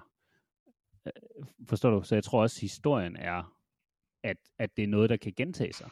At det, det vokser ja. op, bliver til så, det, det, det mest, får den mest potentiale, det kan, og så dør det ud igen. Og så, altså en vejrtrækning i virkeligheden, ikke? Jo. Fordi alt i livet er en vejrtrækning. Bare solens rotation er en vejrtrækning. Det er egentlig, det er egentlig fuldstændig rigtigt, fordi jeg tror ikke, vi kan, vi har nogle eksempler på noget, som har eksisteret siden tidernes morgen. Altså det har jo altid været noget med, at så var der noget, der startede, og så blev det meget øh, mangfoldigt, og så uddøde det. Det er jo den genfortælling, vi har hele tiden. Og netop det der, vi også snakkede om forleden, det var det der med, at der er kapitler i bogen, og man kunne se de her, man kunne godt se de her opståender og masseudryddelser som starten og slutningen på et kapitel. Ja. Men det er nødvendigvis ikke hele bogen. Jeg tror altså, hvad mener du? Nej, altså, bogen er jo stadig ved at blive skrevet, ja, kan man det- ja, sige. Og ja den eller også så, aldrig færdigskrevet. så er den ved at blive læst igen. Det kan jo også være. Mm, det kan også godt være. Det kan være, at jamen det gør vi jo egentlig også. Man kan sige, at når vi studerer historie, så læser vi vel også tidligere kapitler, end det vi er i nu. Ja, men, men det er jo fordi, at, at den måde, du siger det på, så, så bliver det jo set som, at, at vi ikke ved, hvad der står på næste side, fordi vi er ved at skrive den. Hvor at, at min, ved at sige det, jeg sagde, det var at sige, at Mm. Jeg tror godt, at vi ved, hvad der står på næste, skrive, side, næste side, fordi vi, vi, vi har læst den før. Vi har bare glemt, at vi har læst den. Det er ligesom, når du ser en serie. Du, ved, du, du så den for Mm. 4-5 år siden. Du har Ja. set den, men du har glemt, nå, det var det, der skete. Ja, det var sådan, det var, ja. Mm. Det er jo hele den der med, at dem, der glemmer historien, de er tvunget til at gentage den. Ja, Og det er fuldstændig rigtigt, fordi det kan jo være, at der, hvor at øh, Atlantis gik under, det kommer vi måske også til på et tidspunkt. De er i hvert fald meget glade for at sige, at det sker hele tiden. Så man er bange for, at øh, der er nuclear øh, attacks. Og... ja, altså hvis der skal et par vulkanudbrud til for at synke et helt kontinent, så skal der nok heller ikke super mange øh, atombomber til. Nej, det er det, hvis, hvis det er en ting. Men, men har hvis du det er en hørt, ting. øh, jeg, jeg kom til at tænke på, øh, der er noget, der hedder Tartaria. Har du hørt om det? Næ, hvad er Det det? er, det er ret fascinerende, synes jeg. Du kan lige prøve at se Okay. her, jeg fandt et kort af det. Øh, men det er det gamle Rusland, som øh, havde et andet navn. Jeg vil lige sige til, når den har loadet. Kan du se det? Mm, ikke endnu. Den er langsom. Så er den der. Så er den, okay. Så det her det er et gammelt, gammelt kort over det, der hedder uh, Tartaria. Og øhm, Mm. hvis du ser, nu jeg lige over på, så jeg kan pege med musen. Hvis du ser den her lille af, det, det er deres, øh, det er det sted, det var, ikke? Og så har du så øh, Sverige, Norge, jeg ved ikke, hvorfor Danmark ser sådan der ud, men altså, det er et gammelt kort. øhm, men, men så har du så det her over, ikke? Så det er Rusland. Og det, øh, der er Mm. et hav af de her kort, hvor, og der er også et flag for, øh, for det her øh, sted. Men det er som om, at der ikke er nogen, der vil anerkende det. Og jeg kan ikke forstå det, fordi at øh, det, det var deres flag, det er verdens sygeste flag, føler. Og det er Men, en grip. øhm, Eller en grif, undskyld. Øh, ja, det er en fugl med, eller en løve med fugle e- egenskaber. Den, Ja, en, en løvekrop med ørnehoved og vinger, og så også forben. Så øh, ja, for klør, en, eller hvad øh, hedder det? øh, en grif. Det er ret Ja. sej. Okay. Men det var deres øh, nationalflag i øh, Tartaria, og, øhm, Ja. og, og det er også, sådan, hvis du kigger, det her, det er, er ret fedt. Jeg har øh, bestilt det som et udprint, så jeg kan hænge det op på væggen, for jeg synes, det er ret fedt. Du har for eksempel sådan noget Mm. som, som Danmark, og øhm, der er så også en anden land, der har samme flag som os i gamle dage. Jeg ved så ikke lige, hvem det er. Så hele historien Oh, om, at, at Danmark øh, faldt ned i, øh, det danske flag faldt ned nede i, øh, hvor var det, det faldt ned henne? Det var midt i en krig jo. Ja, men det var nede i et land nede i... Øhm... Åh, hvad fanden er det hedder? hedder? Det kan Nå, jeg det er også-. Nej, det er også lige meget. Jeg troede, men, det, jeg øh, troede ærligt talt, det var i Danmark, at det skete. Nej, det var ikke Var i det ikke? Danmark. Nej, for okay. der er sådan, hvis du tager, der er et eller andet sted nede i, jeg mener, det er nede i Sydeuropa et eller andet sted. Okay. Eller også er det Øst, Østeuropa. Ah. Men der er simpelthen, de har lavet en, en stor plads, hvor, hvor det sådan, her faldt Dannebro ned, står der så sproget der, ikke? Sejt. Øh, men der kan du se, der er Tartary også med på det her gamle øh, flagoversigt fra 1865. Mm. Så det har været anerkendt på et eller andet tidspunkt, og så af en eller anden årsag, jeg ved ikke hvorfor, altså nogle teorier går på, at de var meget øh, moderniseret, og de var, havde meget, øh, meget høj teknologi, øh, og derfor har man forsøgt at, at skjule med historien. Øh, det ved jeg jo ikke, om det er rigtigt, men, men det er der i hvert fald nogen, der mener. Men det er et, øh, det er ret fascinerende læsestof, men hvis man, hvis man godt kan lide sådan nogle mysterier. Altså nu spørger jeg lige helt dumt, ikke? Uh, Ja. Det her med Tartaria, er det anset som at være en konspirationsteori, eller er det noget, man sådan anerkender i historien? Ved du det? Yes, du anerkender det jo ikke i historien. Det gør man ikke. Nej. Men, men det, der har, det, der har fået det til at blomstre op som en teori, det er jo, at man har fundet beviser for, at det er fandtes, at det har været Okay. et rigtigt sted, Ja. og at det havde det navn. Altså, og øh, så har man jo stillet spørgsmålstegn ved at sige, hvor, hvis det engang var, hvorfor, hvorfor, hvorfor er det ikke en del af vores historiebøger? Altså, og det kan jo så godt være, hvis du tager til Rusland i dag, og så læser deres historiebog, at den så nævner, det, at engang hed vi Tataria, men i dag hedder vi Rusland. Det, det er jo svært at Hvad- sige. Ved du hvad der sådan, nu nævnte du, at noget af det, der kendetegnede Tartaria, det var, at de også var anset som at være teknologisk, øh, de havde lavet teknologiske fremskridt, eller avanceret. Ja. Er der andet, der sådan, man kan sige om dem, ved du det? Nej, altså det jeg kan huske umiddelbart, det er, at øh, jeg mener, de gik under på grund af en naturkatastrofe. Okay, så endnu en, øh, en genfortælling af det der trend, Ja, vi ser. Ja, og det var det, der fik mig til at tænke på det, fordi at det, det er sådan den, den samme fortælling, og, og man Ja. kan jo sige, enten er det den samme fortælling, fordi det er en nem opskrift, så den bliver brugt til at lave de her mysterie, mystiske steder, ikke? Ellers er det rigtigt. eller også så er der faktisk noget sandhed i det. Ja. Øhm, men det er der jo altid. Det er jo også sådan, hvis du kigger på Big, Bigfoot, så er det jo også sådan, om det kan være det, er, men det kan også være det er rigtigt. Og det er jo Mhm. det, er jo det der gør det til et mysterie. Altså, ja. Har du hørt om uh, Orang Pendek? Nej. Det skulle efter sigende være en anden menneskelignende, abelignende homonid Hvad sagde du den hed? ting. Uh, Orang Pendek.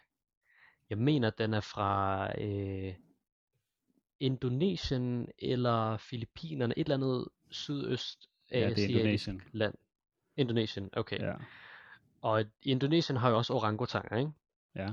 Men, men der har været øjenberetninger omkring et dyr, der minder om Bigfoot dernede. Og øh, jeg kan huske, der var en kryptozoolog, en dansk kryptozoolog, som lavede et foredrag på Københavns Universitet til folk, der var interesseret i det. Øh, og han har faktisk været dernede og indsamle hårprøver fra primater. Og der fandt han noget, der var primat, altså en, en højrestående abe, ligesom orangutanger og chimpanser og den slags ting. Men det var ikke fra en art, som vi kender i dag. Det var ikke en orangutang. Og han mener, at øh, det var orang pendek. Øh, at det var bevis på orang pendek. Okay. Den skulle være mindre end Bigfoot, for Big, Bigfoot anses tit som at være en, øh, en meget, meget stor, jeg ved ikke engang, om vi skal kalde det for dyr, men nu kalder jeg det bare for dyr. Øhm, fordi jeg har sgu ingen idé om, hvor klogt det kunne være, hvis det, hvis det fandtes. øhm, Nå, men det er alligevel vildt. ret vildt at tænke på, det at der jeg er, øh, der er store dyr i, altså på de steder, der ikke er så godt udforsket, øh, som muligvis kunne eksistere, uden vi vidste, og som bare er meget sky. Men det ved jeg vi, hvert at vildt her orang pandak, at den er, øh, at den er rigtigt? Jamen det ved vi ikke. Altså vi ved det, som ham kryptozoologen han har fortalt os, og det var, at der er en uidentificeret art af stor primat Okay. i Indonesien. Ja. Og det kan jo godt være det, som folk har set som orang pendek. Fordi det er jo bare et ord, som menneskerne har, har tildelt dyret, som de har set. Det er jo ligesom Bigfoot. Altså du kan også bare kalde det for en gorilla i USA. Ja. Det er lidt det samme. Men hvad for nogle egenskaber har man så tilskrevet den? Fordi hvis man ikke har mødt det, så ved man jo ikke, hvad Jeg er sikker på, at der er en hel masse mytologi omkring det, som de lokale har, øh, har prædiket om. Jeg kender godt nok ikke til det. Nej, okay. Øhm, fra videnskabens side, så er det, så er det bare en, øh, en ukendt art af højrestående abe. Ja. Og det er ikke lige, det er ikke lige så spændende. Som sådan mytologiske kræfter og øh, måske uendelig visdom og sådan nogle ting. Kan faktisk godt lige at finde ud af, hvad det er. Nå, okay. Det kom så ikke op, det jeg troede, det var. hvad er det Yu-Gi-Oh kort, det der? Ja, men det er fordi, der findes noget, øh, det jeg fik mig bare til at tænke på, der findes noget, der hedder en Humongous.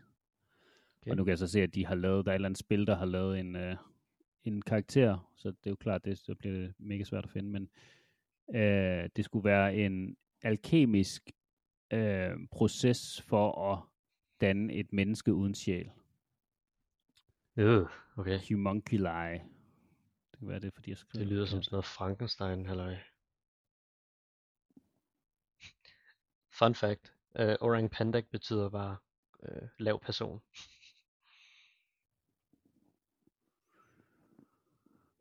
Øh, nå, okay. Ja, så er den da ikke høj. Så er det ikke Bigfoot i hvert fald. Nej, den er mellem 80 og 150 cm.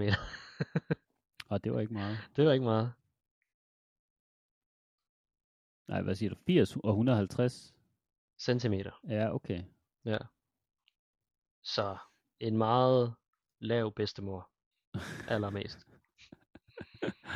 Hvad er det, okay. Hvornår er det, man siger, at man er dværg? Jamen, det er man jo, når man er lille. Ja, men hvor lille? Fordi... Sådan Øh, børnehøjde, tænker jeg. øh, Altså, jeg ved det ikke, der, er- der, er jo, der er jo flere udgaver, eller øh, flere måleenheder, tænker jeg, for der er noget med, at der, Ja. der er, øh, de, de, de, det hedder noget forskelligt. altså, man Øh. siger jo, at det søde term, det er lille person, ikke? Ja, Og det- det så, det øh, rigtige når, man, når det. man siger øh, dværg, så står der her, at, nu har jeg bare lige hurtigt googlet det, jeg har det her fra Mayo Clinic, jeg ved ikke om det er noget, man kan stole på, men de siger 147 cm. Så det vil sige, at hvis den, den, den er faktisk, du ved, dværghøjde, den der orang pendek.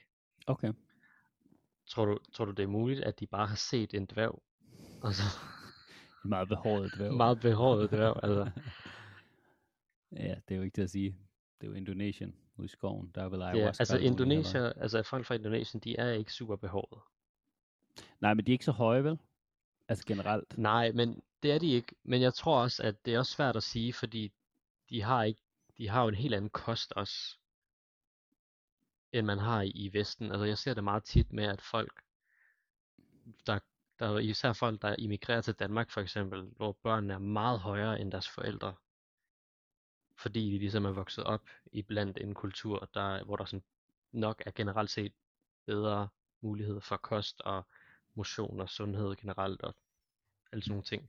Så jeg ved ikke helt, om man kan, man kan sige det, men jo, altså hvis du tager dig ned, så er de ret lave.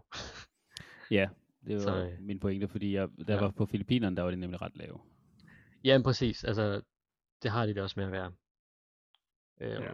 Og det kan være, det, jeg tror også, det er genetisk noget af det, og så er der også noget af det, der er øh, miljømæssigt bestemt. Men, øh, men jo, det er noget, man lægger mærke til, tror jeg.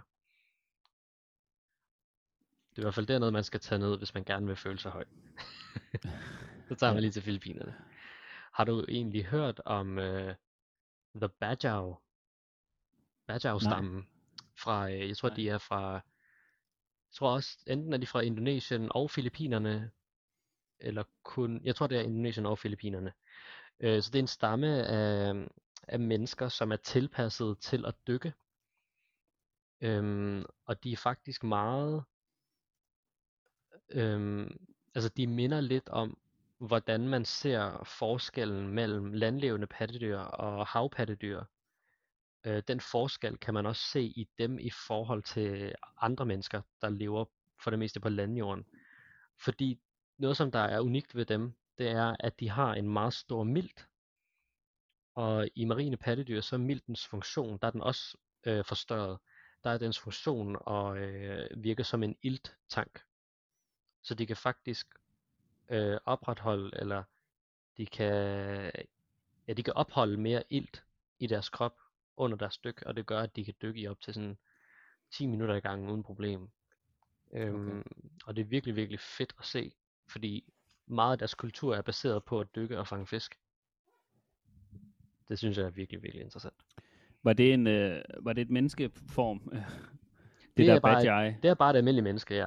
Det er mennesker ligesom du og jeg, men de har nogle genetiske tilpasninger. Ligesom, ligesom der er mange andre mennesker, der har genetiske tilpasninger. For eksempel folk, der bor op i øh, Himalaya-bjergene. De, øh, de har også nemmere ved at leve under lave iltforhold, som der normalt er på høje elevationer. Som når man Ja. er oppe i bjergene, ikke? Det er lidt ligesom det. Men hvordan staver du det der Bajai? Bajau, det er, jeg tror det er B-A-J-A-O. Ah, okay, ja. Nå. det er sjovt, når man søger på, når man søger på Google på øh, sådan nogle ord, der ikke er særlig kendte, så kommer der bare altid et eller andet andet op, der ikke har noget med det at gøre. Ja, altså sådan en suggestion, ikke? Sådan, mente du det her? Nej, men så nu for eksempel, nu søgte jeg på B-A-J-A-O, og så Ja. trykker jeg bare ind, så, så kom der en guitarist op, der har det navn. Hvor det, er sådan, det, det er jo 100% ikke det, jeg søger. Det ved du Nej, også. det er også rigtigt. Det kan også godt være, at jeg har stadig det forkert. Hvis du nu skriver of Philippines, så kan det være, der kommer noget. Det er øh, B-A-J-A-U. AU? Okay, så ikke O. Ja, Alright. nej, men det er rigtigt nok, det er, jeg har faktisk set nogle, øh, ej hvor sjovt, for et par måneder siden, der var der, der figurerede sådan et billede af, af det her, nu skal vi prøve at se, det ser så vildt ud, for de er jo sådan nogle øh, akrobater, det er, det er det rigtige ord at bruge, er det ikke det? det ved jeg ikke. Det ligner lidt, du har taget ordet akrobat, og så ville prøve at lave det om til noget akvatisk, og så sagde du akvabat. Men øh, jeg så det her billede. Ja. Kan du se skærmen? Ja, Ja, det der billede Det så jeg så et eller andet sted. Ja, mm-hmm. og så Mhm. tænkte jeg, det skal jeg have på en t-shirt, eller tatoveret hen over ryggen, eller et eller andet, fordi det Nå, er fedt. edderrøven sygt, det der. Ja. Og så var jeg inde og søge på, hvor det kom fra, og det er faktisk sjovt, du siger det, fordi at nu, så var jeg jo så inde og kigge på de her billeder, og det er rigtigt nok, det var den tribe der. Det er så bare ikke lige noget, der har hængt ved i min hukommelse, kan jeg jo så se. Men øhm, det, Men det ser jeg vildt ud. synes, Jeg synes, det er så fantastisk, at der er så meget diversitet i vores verden i forhold til, hvordan folk lever på, ikke? Og hvor Jo. specialiseret de kan være i én ting. Altså hvis du bor i et land med lang kystlinje, så tager du selvfølgelig øhm, så tager du selvfølgelig de muligheder, der er, og de ligger tit i havet, og så tilpasser du dig til at være fisker. Men hvor der er rigtig mange, der har gået i den retning med båd og kajak og kano, jamen så har de her bare sagt, fuck det, jeg skal bare ned og svømme og fange dem selv. Og holde vejret i Det- her lang tid. Altså det er ret vildt. altså giv dem 50 år mere, så de gælder jo. Jamen det er jo det, ikke? Altså det er jo evolution i, øh, i, i reel tid, øhm, Ja. kan man næsten sige. Men hvordan, ved du noget om deres, Fantastisk. øh, deres sygdomme? Altså, lider de af nogle specifikke sygdomme?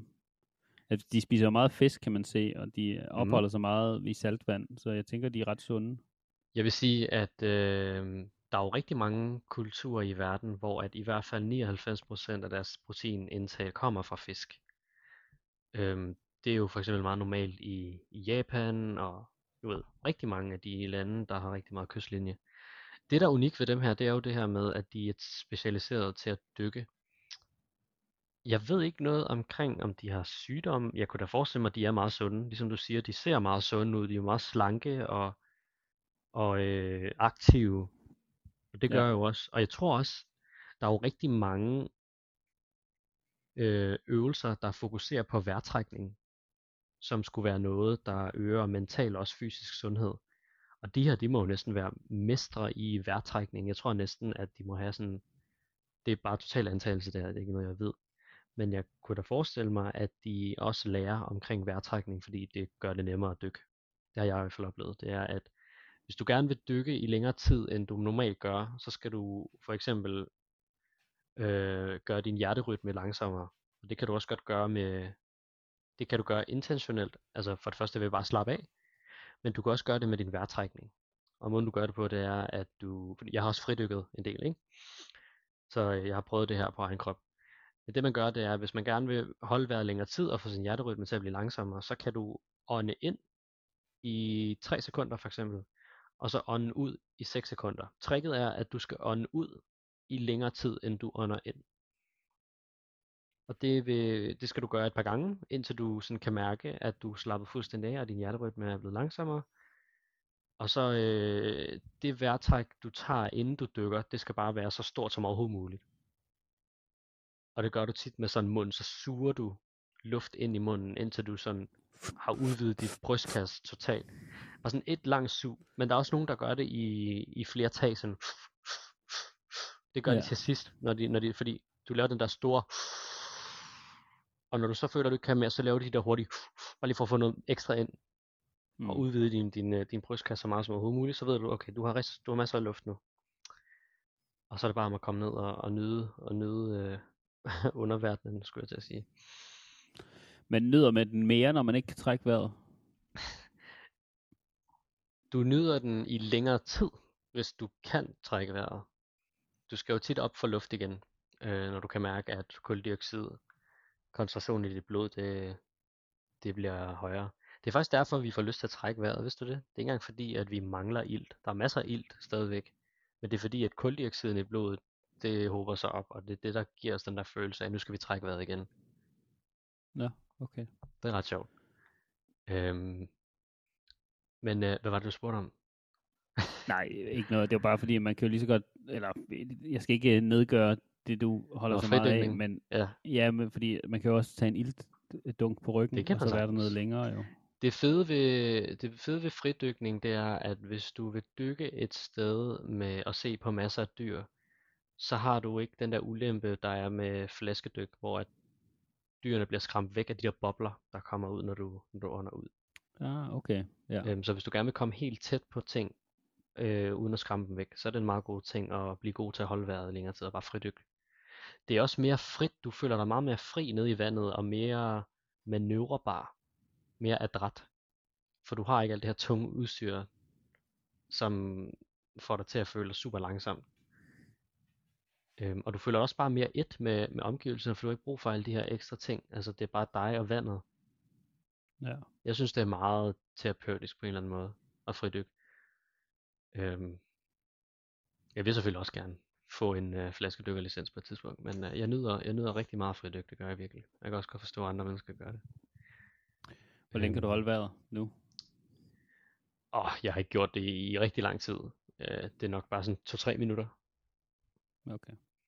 Det er da også flot. Ja, det var ret godt. Jeg kan huske, jeg i hvert fald øh, i gymnasiet, der havde vi sådan en lille konkurrence med, hvem der kunne holde vejret længst tid, og jeg var den, jeg var nummer to, der kunne holde det længst tid. Der var lige en, der var hurtig, der kunne holde den lidt længere end mig. Og nummer et er her desværre ikke mere. nice. ja, så var der en øh, lille begravelse efter det. så jeg følte mig som en vinder, Ja. fordi jeg vidste, Forståeligt. øh, jeg lå ikke mit ego kom i vejen. Kunne vi sagtens. Ja. Men det er ret vildt. Vi kan jo godt overleve uden ilt i rigtig, rigtig lang tid.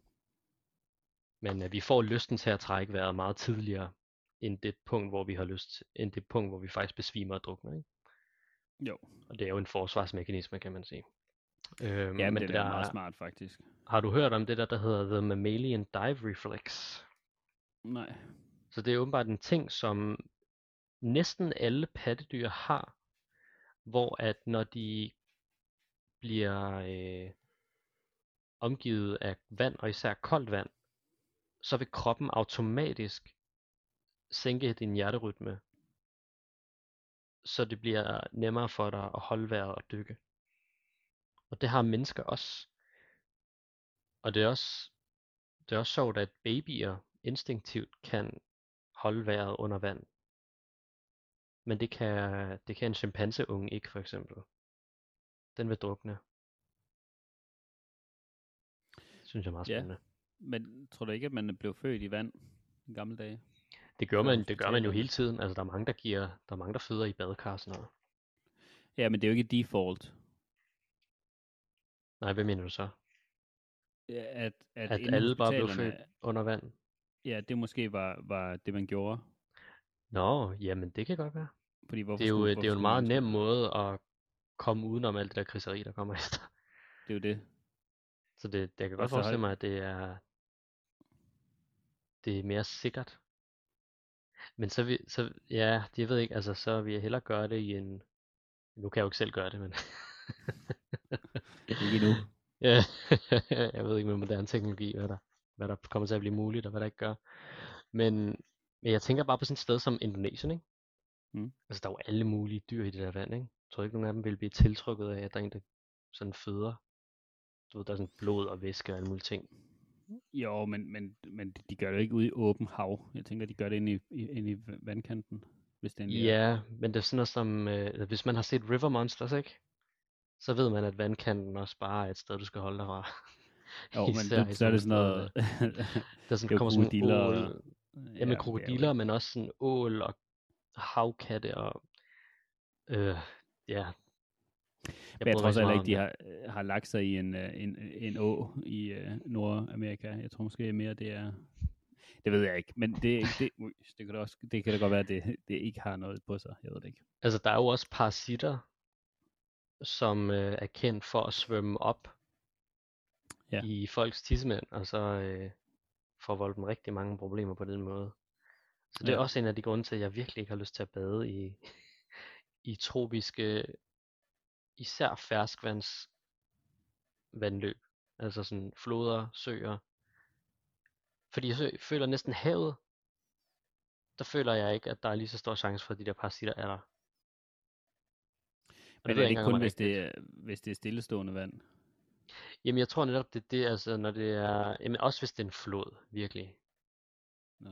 Fordi jeg føler, at der er så mange dyr, der er så mange landdyr, der er afhængige af floden, ikke? Så jeg tænker, at parasitterne er nok tilpasset til landdyr. Hvor i havet, der er de måske mere tilpasset til havdyr, så har de måske ikke lige så stor chance for, at de inficerer den menneske, eller ser den menneske som et attraktivt offer, eller en vært, kalder man det jo. Ja. Host. En host. Host. ja, jeg ved det ikke, Mohammed, men uh, verden er spændende, og det er Den fedt, at vi får lov til at, at opleve den i, i et par dage her, og så skal vi videre. Et par dage. ja, det, det føles som et par dage. Det er et par dage, hvor vi faktisk nyder at være her jo. Ja, Og resten, der skal vi egentlig bare få tiden til at gå.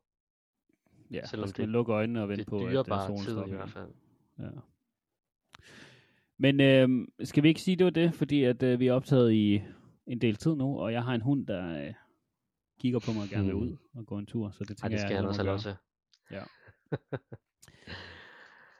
Alright. Har du noget at tilføje? Øh, bare et øh, god snak. Ja. Vi kom der udenom rigtig mange ting. Vi, vi kom også sådan... Øh, vi, jeg tror også, der var også et tidspunkt, hvor vi blev lidt passionerede omkring det, vi snakker om. Det var også fedt, faktisk. Ja, jeg, jeg, jeg mistede helt, øh, øh, hvad hedder sådan noget, bevidstheden om, min, om mine omgivelser Nå. i snakken, fordi at, Ja. øh, det, men, men så det er jo det, er jo det der, der sker, når vi, når vi sætter os ned og taler i mere end fem minutter, så Det er det, ikke? Det, det kommer også, nok bare blive ved med. Vi kommer tit ind på ting, som kan vække mange følelser i folk, også i os. Ja, Og det, bestemt. det skal der også bare være plads til. Jeg er glad for, at vi i hvert fald kan snakke om n- stort set alting. Øh, det er jo, det er jo vigtigt, at, at, at, man, at vi kan det. Altså ikke kun os, men at generelt, at man kan det. At, man- at man ikke for...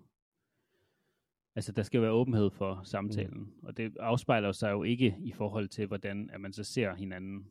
Øh, fordi det er jo bare... Det er jo idéer og holdninger, og idéer og holdninger kan altid blive ændret.